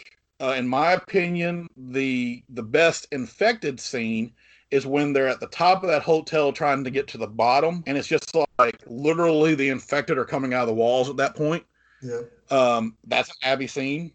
And then when all hell is breaking loose on Haven and everything's on fire, and you're on that horse and you're riding through, and like you, you've got to make these real quick decisions on mm-hmm. where to jump and everything and all that stuff, that's an Abby scene. Yeah. And so all these like really hardcore emotional set piece points, they're all with Abby. And it's like, you know, you you you, you sold us on an Ellie game, and unlike and and, and to me, it's not like it, it's it's not like a Metal Gear Solid two thing, okay? We're like, you know, like yeah, Raiden's there, but like Snake is really doing all the really cool stuff. You know, like he's the one fighting. You know, even if you're not playing as him, it's different. It's like Ellie, you know, like literally do, Ellie. All of Ellie's stuff is pretty much the exact same, and then like you get all of the great set pieces for Abby. It just really bothered me. Mm-hmm. Um, the only like you know, I like I said up until the end, because you know, of course, the final scene is I think, I think fairly iconic. Uh, I think I think it could go down as fairly iconic between. Uh, I, I know I know I know you have a disagreement on how how it could have happened a better way, and I don't totally disagree with you, but. The uh, the the visual of these two completely physically, mentally, spiritually, emotionally drained people fighting mm. in that water with the two with the two boats, I think is um, that I think that's a pretty powerful moment. But mm. um, but that's that's the only powerful moment Ellie really gets, you know. Other than what I will say is in the it never stopped being. Uh, heartrending to me when Ellie, there's there's four or five times where Ellie will hold out her hand and try to get it to stop shaking. Um, that is the uh, uh, that never stopped being powerful to me. Yeah. Um, but other than that, it's it's it's really a lot of it's Abby's story, and that just bugs me. Yeah. And so I, I, I'm gonna propose this to you, and you tell me if you think this would have. I think the story would have worked better, okay, if. It had been, and and because because this is how the story starts anyway, so I don't know why you said keep doing it. Day one, Ellie Seattle. Day one, Abby Seattle. Day two, Ellie Seattle. Day two, Abby. I don't. Why, why do you think they didn't do that, Al? I don't know. I had a s- similar thought um as you. I kind of thought that like, well, it it would just kind of feel better and flow better if it was kind of alternating scenes like that. It would have been a lot more interesting. It would have softened and basically avoided just kind of the blow of like, oh, you've done all this stuff, you're at a climax, you're at a showdown, bloop, we're going to stop now, go back. Um, yeah, I I agree that it would have been an improvement on it. I I don't think it would have solved what is, in my opinion, this the central problem. The central problem is you just spend too much time as Abby. I think. Yeah, I, I agree. I think I think if you cut Abby's parts in the game to under ten hours, I think it would have been a massive improvement. I really do.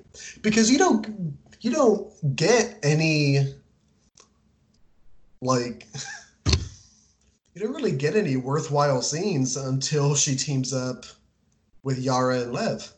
Like, you really, you really don't. You can skip the first two days of Abby's story and not really, in my opinion, and not really lose out on anything big.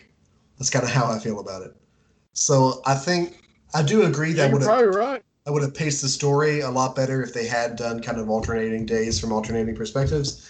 But I do think the central part is that you just spend too long as Abby. There's no need to play as her for that long when you're so anticipating and so enjoying uh, playing as Ellie. Also, one thing that did really bother me about the gameplay, I didn't want to talk about it earlier because we were doing spoilers yet. When you play as Abby, it frustrates me to no end that they revert back to the breakable, craftable shivs. If Ellie has a handy, durable blade to kill infected and people yeah. with, then why would Abby not have a similar? I don't know. Anyway, that did really I mean, frustrate yeah, me when I was mean, playing yeah. Abby. I, I do. I agree totally with that. And, and like, I don't think, um, I don't think it would have changed anything that much. Um, there because the for well for a couple reasons. For a couple reasons. First and foremost is that, with the exception of the sniper scene, okay. Mm-hmm. Which, you know, I'm assuming I'm talking about where yeah, you know yeah, Tommy sure. is shooting at you. Yeah. With the exception of the sniper scene, as Abby, because of your loadout, man, the infected are, they ain't nothing. Okay. By yeah. the time you, the really, they're only, they're only, only during that hotel scene are they really that challenging. And that's all, but by that point, you've got a flamethrower, you've got, I mean, you've got a lot of stuff. And so, like, to me, I'm, I, I was similar because I was like, You're all you're doing is just making the stealth parts more difficult for the sake of making them more difficult. Yeah. Because there's you're right, there's absolutely no reason a you know a militia soldier should have a Kabara knife of some semblance that isn't going to break, you know, after you know three uses. Um, there's absolutely no reason for that. Um, so yeah, I agree that that that really did annoy me uh, quite a bit. Um, um, should yeah. we? Shh. Uh, yeah, I think, I, think we need to, I think we need to try and wind down here. Uh, yeah. Okay, uh-huh. so let's let's. Okay, I want to talk about the ending, and then I want to talk about one more thing, and then we're gonna we're gonna try. I, I, I forgive me. I know we've got a lot to say about this game. Um, yeah. That should, if you're listening, that should tell you uh, the power of this game, in my opinion, because we got so much to say about it. Okay, oh, yeah. so the ending. Okay, um, the ending. You said, I, and I, I don't totally disagree. When you told me about it, you said you thought it was kind of uh, thrown together. Um, I didn't feel that way in the moment, the moment playing. I can admit now that part of that is just the other joy I had to be playing as Ellie again. like, I mean, yeah. it's like I, it, it really is a cathartic moment, you know, like, you know, like, cause, cause there is this, there is this like really, um, there is this really like sad moment with Ellie where Tommy comes back. And at this yes. point, Tommy has, um, you know, has really radicalized. Uh, and for, in, in my, you know, he's missing an eye. We tell, you know, so like, I mean, you know, I, okay, I, I get it. I'm with you. I feel you. I feel you, Tommy. Um, and he's like, you know, we, this is, we know she's here. Okay. And uh, you're Santa Barbara, California. And she's like, you know, I, he's like, I can't do that. And of course, Dina chases him off. And, you know, and at this point, like Ellie and Dina have moved into this beautiful farm on the countryside. Uh, Dina, you know, has, has had her baby, uh, you know, Ellie's playing guitar, you know, uh, Dina is, you know, doing paintings.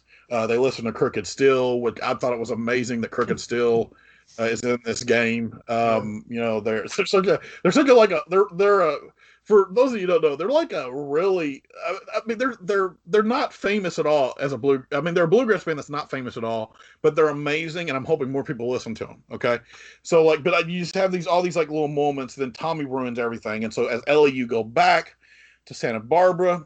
Uh, you do get to play as Abby one more time, which is just like, in my opinion, just like Naughty Dog maybe kicking you in the face. I don't know why they're doing that. You play as Abby one more time where you find out where the Fireflies are. And Ellie, then you play as Ellie and you're tracking them down. And at this point, like you said, it was thrown together. I don't disagree with you. But man, the just the sheer, you know, the fact that I was playing as Ellie again and just, you know, you know, taking people out and, you know, and taking the... You know, and, you know, and, and, you know, like, uh, you're, uh, you're probably right. So, okay. Talk about the Rattlers real quick. Cause they're the third, they're the third militia or the third group that you run into. Okay. Yeah. Um, so talk about them real quick. Sure. Um, so I did not like the Rattlers at all. I might be in the minority on that. I don't know, but, um, I did like the Rattlers at all. The Rattlers felt very, again, out of all the antagonists in the game, can, can I can I just crap on a property real quick? Sure, real quick. Okay, the Rattlers to me felt very Walking Dead. Yes, yes. I'm glad you met. Actually, it's it's crazy how in sync we are tonight because I was about to make an analogy that is just like that. So, yeah. so, um, the Rattlers to me, and first of all, this game. I was talking about it to Josh earlier in the week. This game. As it's, it's got too many antagonists. Like it's got it's got too many antagonists, man. Like it's got you've got the infected, which everybody like forgets about. Essentially, when I hear people talking about the antagonists in The Last of Us games, they never talk about the infected. The infected are supposed to be like the the O G problem in the universe. You have the infected, you have the W L F, you've got the Seraphites. Um, even though the Fireflies aren't prominently in the game, you find out the Fireflies are still there. They're still around. Um, and at the end of the game, you have the Rattlers. The Rattlers are just unnecessary.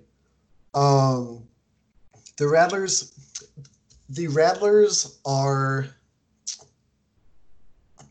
the... Hagon of The Last of Us, um, in that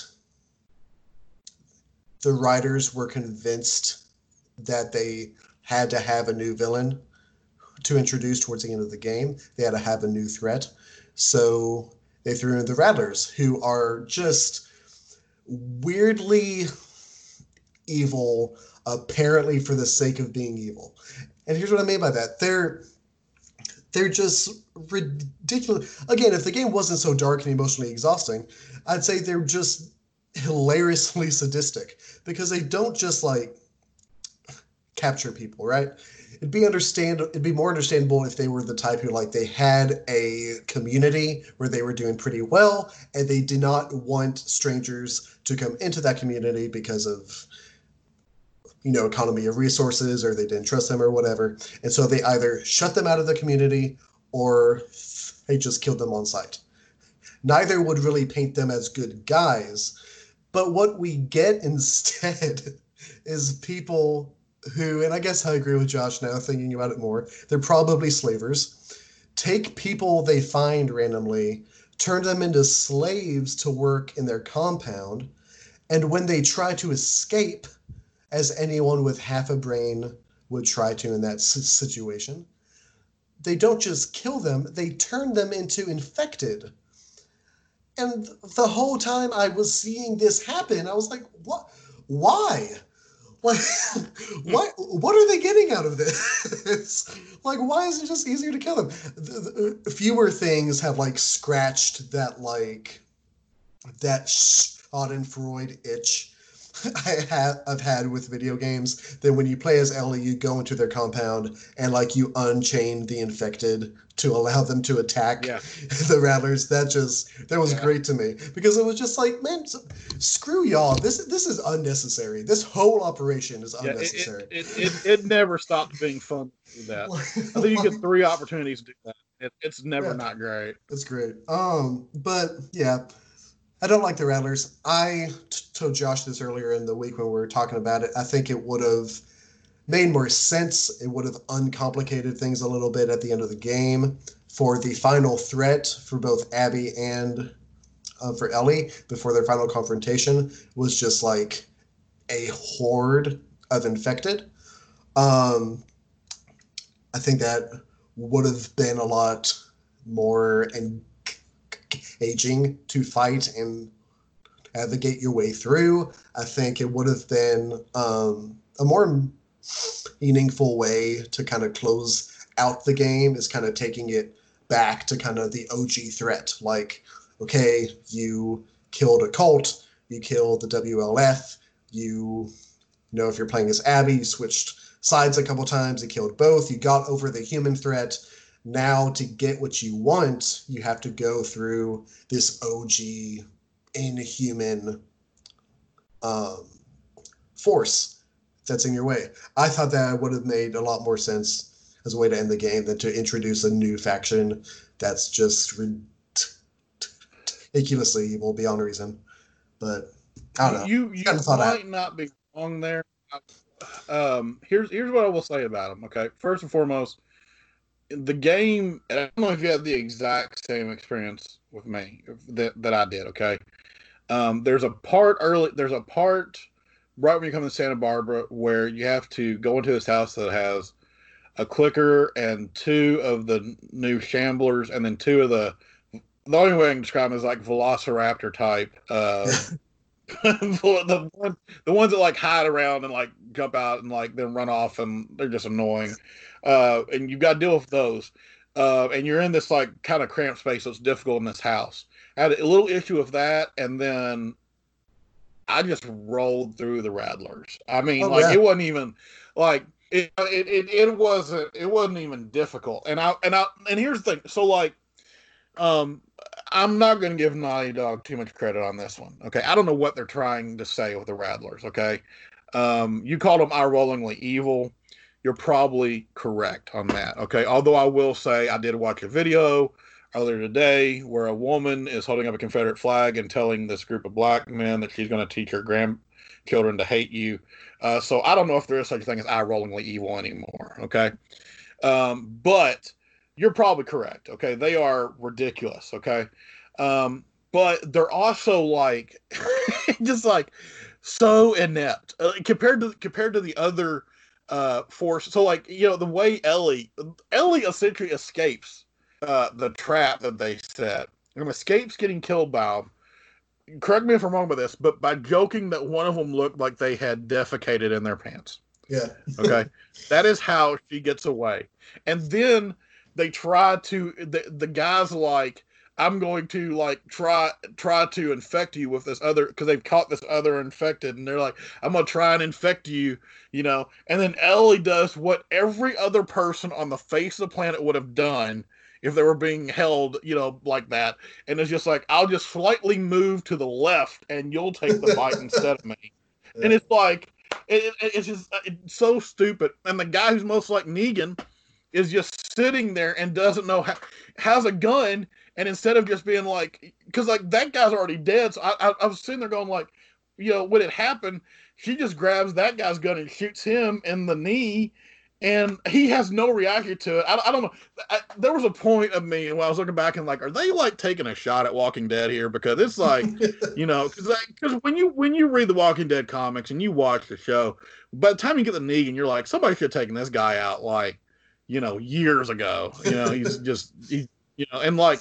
I, there was probably a wonder that, um, but I, I'm not going to give them too much credit. I personally think they wanted to have they wanted to have a different environment, and they didn't. They wanted to have another gun-toting group, and so they were like, "Here's some flavors for you." and there's a note that it, I, it's it's the it's the group you learn the least about. Um, and so like there's a note that you pick up at one point. The reason I think they're slavers is because there's a note you pick up, and this uh, wife is saying, uh, you know, my husband died uh, picking your tomatoes, but I'm coming back with a group, and we're gonna wipe all y'all out. Um, you know, so like it's you know, I, I, I don't think they I don't think they matter, because all they are is a is a excuse to get you to Abby at the end. Mm-hmm. Um, and to your point, since they don't matter anyway, that excuse probably could have been the infected. Mm-hmm. Um, you know, to me that, um, uh, to me that would have been, it would have been real interesting, because because like the thing is, is like, um, it would have been real interesting considering how Joel dies. Mm-hmm. If Abby and Ellie had to fight off a bunch of infected together, mm-hmm. and then that's how the final confrontation happens, because it would have mirrored what happened at the beginning. Um, right. So I, I when I when you said that, I thought about that, and you're probably right. I don't I don't like to do a whole lot of like, you know, well, if I was writing, this would have been better. I don't like to do that whole lot, but I agree. Like they are, they're the least. They're the group you learn the least about. Um, you know, you you don't. You don't meet a, you don't know about a leader. You don't know about, you know, you, I, the only thing you know about them is, you know, they capture people. When people try to escape, they turn them into uh, zombies, or they basically crucify them on the beak. Yeah. Uh, you know, um, and so like, so that leads us to the end. Uh, yeah. Basically, you find Abby. Uh, you know, uh, uh, Ellie cuts cuts her down. Uh, she cuts, Abby cuts Levin down, says there's a boat over here. Um, and Ellie's like, I can't let you leave. And then, so you have this fight, and this fight's interesting to me because, and maybe, I don't know. Here's why this fight's interesting to me. Okay. When I, when I was doing this fight, um, other than two, there's two like mash the square button moments. Okay. Other than that, I gave Abby a lot of credit, and Abby's actually very weak in this fight. Um, there's a lot, there's a lot of moments, because of course she's half dead, and I thought it really added to it, because there's a lot of moments where, um, like, like, you know, because, you know, Abby's this like trained killer, and like, I was going circles around her, and I almost have to think that that was a design choice, because mm. when you finally, because like, particularly after the last quick time event, You, I dodged her one time and then just punched her until it was done. And it was like, um, I, I, I thought that was interesting, because, you know, a lot of, a lot of boss fights, you know, like this fight, you know, was supposed to be, um, you know, this fight is supposed to be, it's like this, this moment of just like, you know, just like, you know, just really like, you know, okay, you know, Ellie, you got your butt handed to you the first time, you know, this is going to be difficult. And then it's really not. And like, I don't think I'm that good at this game. Okay, I don't. I, I, I, I mean, there's a there's a joke to be made there, but seriously, I mean, I died a lot in this game. Like, there's a there's a lot of moments where, you know, I was like, I cannot believe that happened to me. Like, I'm how dumb am I? I don't think I'm that good at this game. I think there's a design choice at the end of this game where, you know, you are beating Abby to death, and by the end of it, you know, like when I, when you got, when you got her and you're drowning her, by the end of it, like even as I'm doing it, um, you know, and like, I don't want to be, it really feels like I'm kissing this game's butt a lot, and I probably am. But by the end of it, I was literally like going like, man, I really, I don't want to do this. Like, I, I really don't want to do this. Yeah. And the reason, and like, and, and, and it's not because it really had nothing to do with Abby. Like, I mean, you know, Abby, you know, you know, honestly, Abby can die. I don't really care. Okay. But like, But the, but, you know, when you're, when it's Ellie, you know, and like, and this, this, and this is why the pacing's so off. Every, at the end of every single day, you watch Ellie fall apart a little bit more. And when you get to that point where you are just like, you know, killing her, uh, in basically cold blood. And, and I was like, I just, I really don't want to do that.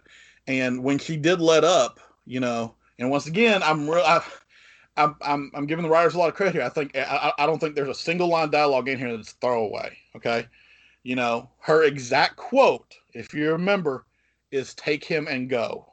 Okay. And, you know, here's my interpretation. Okay. I'm going to give my interpretation. Al, I really desperately want your interpretation of the scene. Okay. Okay. Here's my interpretation. There's a flash moment when you're doing this where she sees Ellie, where she sees Joel dead. Okay. You know, she sees it happen. And instead of emboldening her to kill Abby, she that's when she backs off. Now, here's my interpretation of that. Okay. She knows Levin is in there because she has had her own slightly psychopath moment. Okay. Right. Where, you know, she, she's like, you can't leave. If you try to leave, I'll kill him. Okay.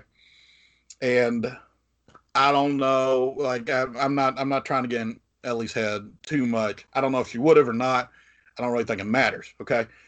But when she lets him up, when she lets Abby up and she says, take him and go. In my opinion, when she sees Joel, there's a sense in her where she's like, well, you know, if I kill Abby, you know, I'm killing this person that had nothing to do with it as well. And it's almost like that's the moment where she realizes, like, if I'm doing this, finally at that moment where she realizes, if I do this, then I'm really no better than than her. Mm-hmm. Because she... Because she, I think, I think she's seeing Abby almost as the protector of, of Lev in the same way that Joel was the protector of her. Right. Um, that is the only moment where I would see Abby and Lev in the same way as I see Joel and Ellie. But I think for me, it's only from Ellie's perspective. If you're if, as as the omniscient observer that you are, not to get too literature crazy here, but as the omniscient observer as uh, that you are, if you're watching this and playing this and watching it unfold, and you see Abby and Lev as a stand-in for Joel and Ellie, then I'm just sorry, like, you need to go back, take a literature class or something, because they're not the same. But I think there's very real possibility there that Ellie sees sees a correlation, you know. Right. And she realizes that, you know, that if she does this, she's going to be exactly like Abby is. And that's not something she wants to be, which is why the final flashback scene is so important, because the final flashback scene is essentially Joel, without saying it, saying your life matters. Because there's a point where there's a point where Ellie says, you know, I was supposed to die and my life would have mattered. And Joel says, you know, and, and I almost stood up and clapped because I've been saying this, you know, for, I've fought with so many people about Last of Us Part One. It's not even funny. I've been saying this for years. Joel basically says, if I, Lord gave me another shot, I would do the exact same thing over and over, over again. Mm-hmm. And then they just let it stay. And in my opinion, the way this game ends for me, where Ellie's at, and, and I, I think it, and I do, I think it's a bittersweet ending because, you know, Dina is gone. You know, everybody's, uh, you know, everybody's abandoned, uh, not abandoned her because she, she abandoned them, but like, right. You know, like she's by herself, but it's like, it's, it, it's this prospect of, you know, she has faculty and she has the ability to affect change. Mm-hmm. And I think that's where she's at at the end of this game. Mm-hmm. Um, now, is there a possibility that that is the, you know, Josh, you know, who thinks he's a doctor of literature, uh, reading way too much in this game? one hundred percent. But that's kind of where I see this, how I see this game ending. But I would love, because I know you said, you you had, you had said to me the, the ending left you feeling a bit hollow. I don't disagree with that. I think it's supposed to kind of feel a little hollow. Yeah. Uh, particularly, God, when you try to play the guitar at the end, that just like broke my heart, man. Like that just... Right. That just killed me, you know. Um, so, so how do you how do you how do you see the ending? How do you interpret it, Al? Yeah. So, um, so I was really excited to talk about the ending, um, and like I think, I think your experience and interpretation of it, uh, um, definitely has a lot of, um, it's got a lot of ground to it. Um, I definitely see that, um, being like the official interpretation that like the developers would say if they ever were to.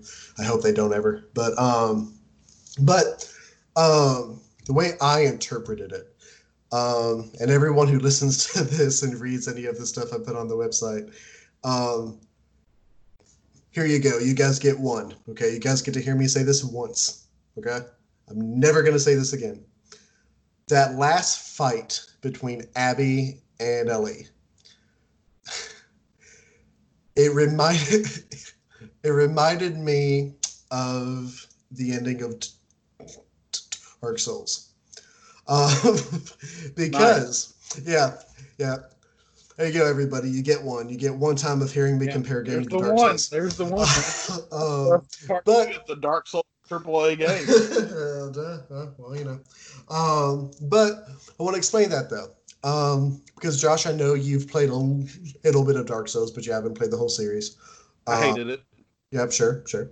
Um, you are within your right to you're within your right to hate it.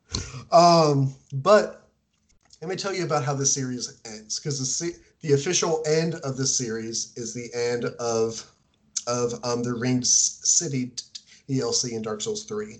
Um, that came out. Gosh, that came out f- f- four years ago now. That's crazy. Um. But um, and how the Ringed City ends is that um, basically how the main campaign of Dark Souls three ended. If anybody is listening to this who hasn't played Dark Souls three, just stay with me for just a second. The way the main story of Dark Souls three ends is that uh, the player character um, has a decision to make. They have to decide either to rekindle the flame, which basically restarts the world, restarts the timeline of history, or they have the option to essentially smother the flame of the world and kind of say, no, this timeline has been lived and rewritten enough. It always it always ends the same way. I've had enough. It's over. Either way, and and this is intentional for, uh, with the writers of FromSoft, either way, it kind of does the same thing. The world ends. Either it ends to restart or it ends to end.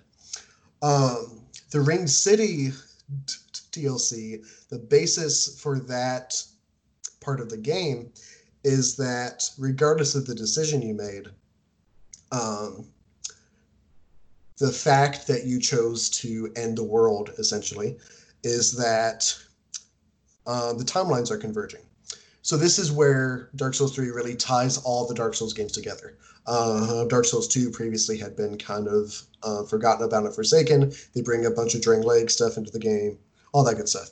The way it ends is that you go through the Ringed City.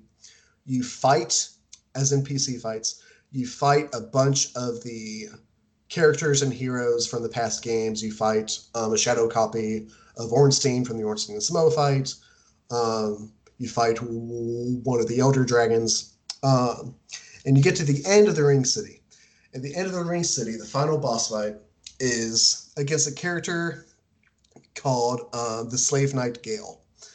And Gale's whole thing is that he pledged himself as a slave knight, as a enslaved protector, to one of to one of the members of of the royalty in Dark Souls.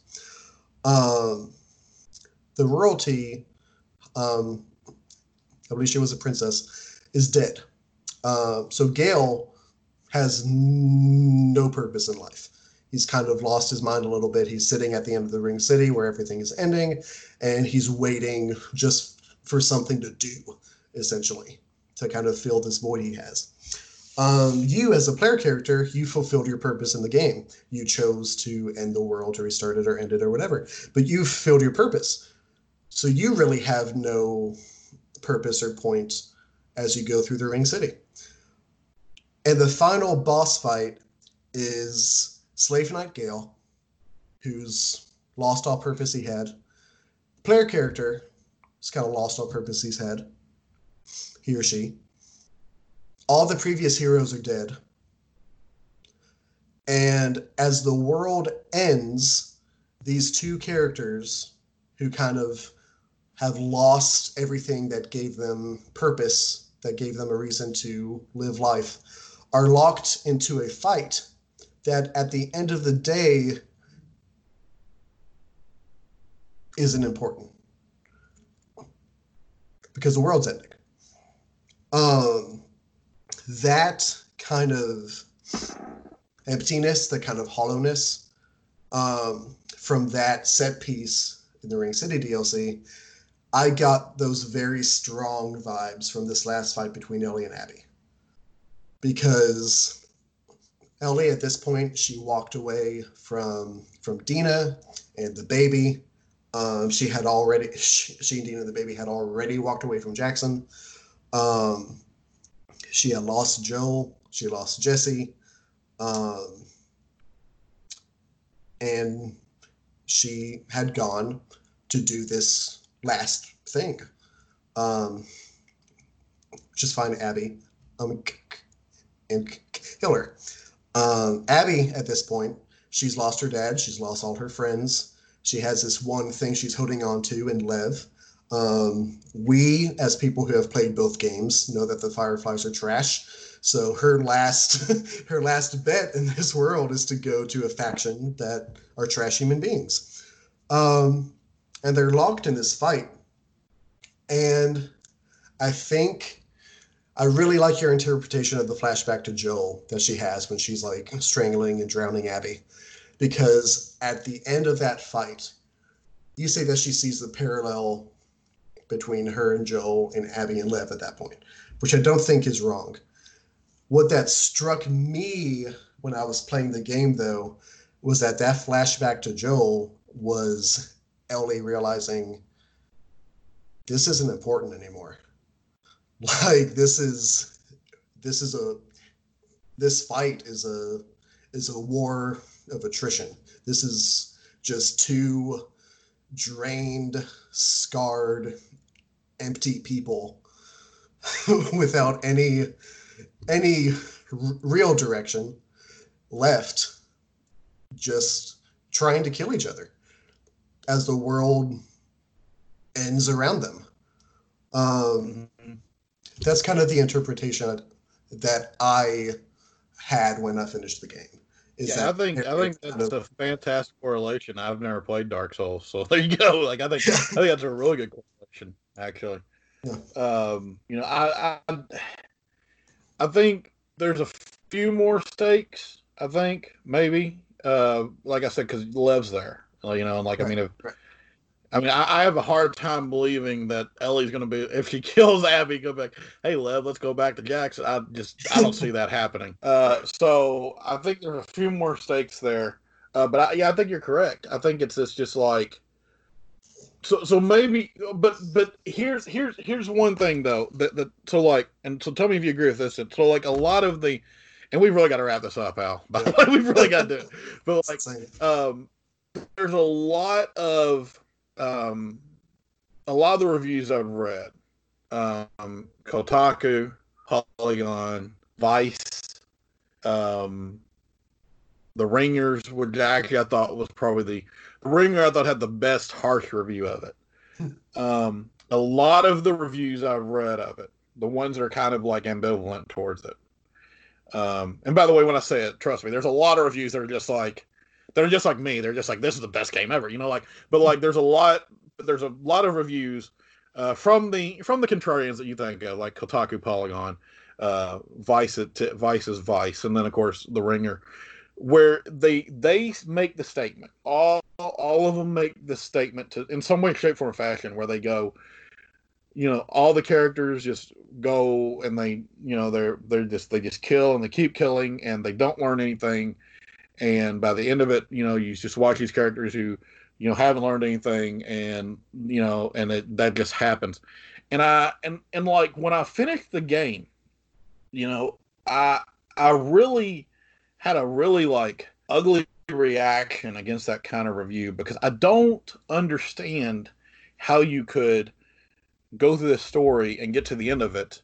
And look, and and and the thing is, like, I mean, I if. if look, it's a brutal game, and if you ever got to the middle of it, and you and you, if you told me you got fifteen hours in, you're just like, man, I've killed that dog seven times. I don't want to do it again. And you just put it down. I would not blame you. Okay, but I don't understand how you could get to the end of the game and say that none of the characters have changed. Because if the characters haven't changed, then why didn't Ellie kill Abby? You know, I mean, I mean, that, I mean, that's that's the basic. That's the to me the basic. Which was the main reason why when I got to the end of it, like, from a storytelling standpoint, I was like, man, I really just hope, like, you know, he doesn't kill Abby, because like, at, like, because that would essentially be, I mean, that would be, you know, you know, and then and then and then everyone, and, and then you know, like everything was horrible forever and ever, you know, and it would and it, and it would have, it would have struck me completely wrong because, you know, like I I do think it tries to take you on an emotional journey. I think sometimes, like I said, the game is a little too subtle for its own good. I think, um, and I, and and Naughty Dog's kind of like this. I mean, Naughty Dog is I I. I I think Naughty Dog right now, uh, I know you're not a fan of the Uncharted series. I'm not really a big fan. But if you look at them from Jack and Daxter, The Precursor Legacy, to Last of Us Part two, that is one of the best runs of video games any developer's ever had. Um, and I mean, but I, I also think sometimes they're a little too smart for their own good. And, um, you know, but I do think that, like, there is an emotional journey at the end here where these characters, you know, I, you're right. I think hollow. I think there's a lot of like, you know, none of this stuff matters anymore concept. But here's the thing, Al. Even in saying that, even in getting to the point where none of this matters, proves that something matters. If that makes sense, because if if if there is something, because if if if you have lived your life all the way up to this point, you know, to, if, or, or if you've lived the last few days like Ellie has at this point to kill Abby, and that's been like your one thing, that's the thing that made you leave Dina, that's the thing that made you leave the life you had, and then you get there and you don't do it, something has to have changed. Like there has to have been some kind of, you know, uh, you know, change in her to do that. And and same with Abby, you know, if like, I mean, like I said, I, you know, I'm, I'm not, I'm not all that confident that Abby is going to be redeemed, okay? Um, but something has changed in the fact that, you know, she's left behind, you know, you know, every bit of life she knew. Granted, she's going back to an old one, but at the same time, she's going back to an old one with someone that, you know, a couple days before, had she just seen on the side of the road, she would have killed.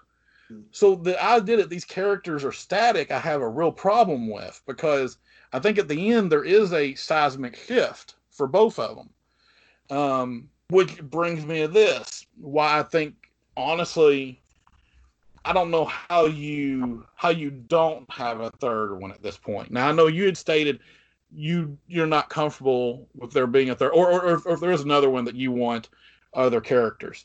Um, I don't really... One, because I don't, and it's, and part of that I will admit is because I I just think the character of Ellie's so great. Um, there's very few characters that I think are as real and lived in in video games than Ellie. Um, you know, there's very there's. I'll say this, okay. I don't know if there's ever been another character that I have spent as much time with Ellie where I go where I where where I then at some point go, why'd you do that, Ellie? You know what I mean? Like, there's never a point with Ellie, like, you're questioning, you know, like, her her reasoning or anything like that. You know, even when she's even, like, you know, like, you know, the, the difference with Ellie is, like, you connect that character so much that, like, it hurts you when, like, she's going through this. Mm-hmm. Um, so I, I, like, and, and, and, I, and I will readily admit probably one of the reasons why I want another game. But here's the deal. Here, here's here's my... Here's the here's what I want from another game. Give me a third game. We can end Ellie's story, okay? Because I I, I don't I don't see how it can end um, with the way it ended here, okay? We can end Ellie's story, but if you bring in another character, I don't care who it is. If you bring another character and have them take up fourteen hours of a thirty-hour game, like I've I've I've given you I've I've given you leeway on this one, Naughty Dog, because I've tried to see what you're going to do. But that one, I don't, I, I that there's, there's going to be a, I'm not going to be as charitable the next time that happens. Um, because in my opinion, that's unnecessary. Um, you know, particularly because, um, I don't think there's a point where we're supposed to emotionally engage with Abby. I think with Abby, if, if, if, if, if I'm correct in the story beats, I think with Abby, we're supposed to ex- instead kind of be a little repulsed by her, and and then and then kind of be a little repulsed that when she does make the good decision, she follows it up with another bad one. Um, you know, so like, you know, if you're going to give that character fourteen hours uh, in a game like this, I think you made a drastic, um, a, a really, a really bad judgment call there. And it's really the only reason, like, I would say this game's not as good as the first one is because of that. Um, but yeah, so that's where I'm at on, on a third one. I'll give you the last word, Al. Uh, I know you had originally said you want, um, if you, if they are, if there's another one, you want different characters. Uh, thought process on if they do a third one, what would you want to see? And we'll end on that. Yeah. Um, yeah. Honestly, yeah, I'm still, I'm still where I was at. I think if they do a third one, I, I would want other characters and other stories to be told. Um, I think, I mean, you say that, like, you know, you don't think that, like, Ellie's, Ellie's story can end here. I've heard people say that, like, they don't think Abby's story can end with, uh, uh, with where it was at. I think Abby going back to the Fireflies is a perfectly good ending for her. Um, but, yeah, I just... I think about it, and like a part of it is kind of like what you said, is that I like Ellie as a character so much that I almost err on the side of I don't want to see any more of her because I don't want to see any more bad things happen to her in her life. Um, but I just, I love the universe. I don't want this to be the the last game of The Last of Us, because I love the universe. I think it's really interesting. I think you can tell really intriguing stories about it. But I think that the introduction of characters like Yara and Lev kind of show that there are really intriguing and engaging stories that can be told with new characters. If, I'll tell you what, if they do a Last of Us Part three, if they do a direct sequel, I think the only character I would be okay with sharing uh, playtime as Ellie with is Lev. Is if they did an, is if they did an older Lev, kind of exploring where only, he ends yeah, up with the I Fireflies, mean, things like that. That'd be the only character I'd be okay with splitting playtime with uh, with Ellie if they do a direct sequel. Yeah, uh, yeah, I don't, I don't, I don't totally disagree with that, except for the fact that, like, once again, it's this idea of, like, you know, that then that character would have to kill like seventy-five people to get, you know, you know what I mean? It's like, yeah. you know, like I really, like I really, like and I know this is not realistic at all, okay, you know, but like I'm, I'm, I'm kind of having this headcanon thing where I'm like, maybe Lev just like goes to the Fireflies and becomes like a really good chef or something, you know, like I don't know, like it, because like I don't want that character, you know, that character is so emo- like like I said, like it it, it it's, it's that character is such a bright light here, okay, um, because the character that's supposed to be bright light, Ellie, has sunken so much in the darkness. That character is such a bright light that, like, I don't want to see that character, you know, murdering, you know, people. Like I I, I, just, I don't know, it's just, but yeah. Anyway, carry on. I said to give you the last word. I'm sorry. I just had to say that. No, no, it's okay. But yeah, that's, that's about where I'm at. I would like to, I would like to see a new story with um, some new characters be told, because I do love the universe. I think the potential is there. I don't think it has to be tied um, to characters. Um, but um, yeah, if I'm being honest, I don't think they'll do that. If they do a third game, I think it will be a direct sequel to part two. But, um, but yeah. I just, I, okay, so, I, I, real quick. So, you're, you, you think Ellie's story can end this way? I think, I think that if Ellie's story were to end this way, with kind of, you know, because we don't, you're entirely right, we don't get a nice, like, bow-tied kind of ending to her story. We see her leave the farmhouse. Um, we don't know where she goes. A lot of the theories online say, oh, she's going back to Jackson. I don't think Ellie would go back to Jackson at this point. Not in a thousand years. I don't, I don't no. think that would happen at all. Um, I think, I think though that them giving us a unsatisfying ending to her story, or lack thereof, if you will, um, is almost kind of appropriate for these games and for this universe. Is that kind of highlights this idea that, like, first off, the story won't always go the way you think it will. And sometimes you don't get everything you want. I mean, that's, if there's, you know, there's a lot of themes and arcs to Ellie's story up to this point, but I think that's one of the stronger ones, is that Ellie, as good of a person as she is, she's a character who, despite deserving a lot, does not get everything she wants. And I think that would almost be a, f- a f- hitting end to her story, to not get a decisive end, if that makes sense. Yeah, I mean, you, you, I mean, you, you're you're probably correct. I just feel like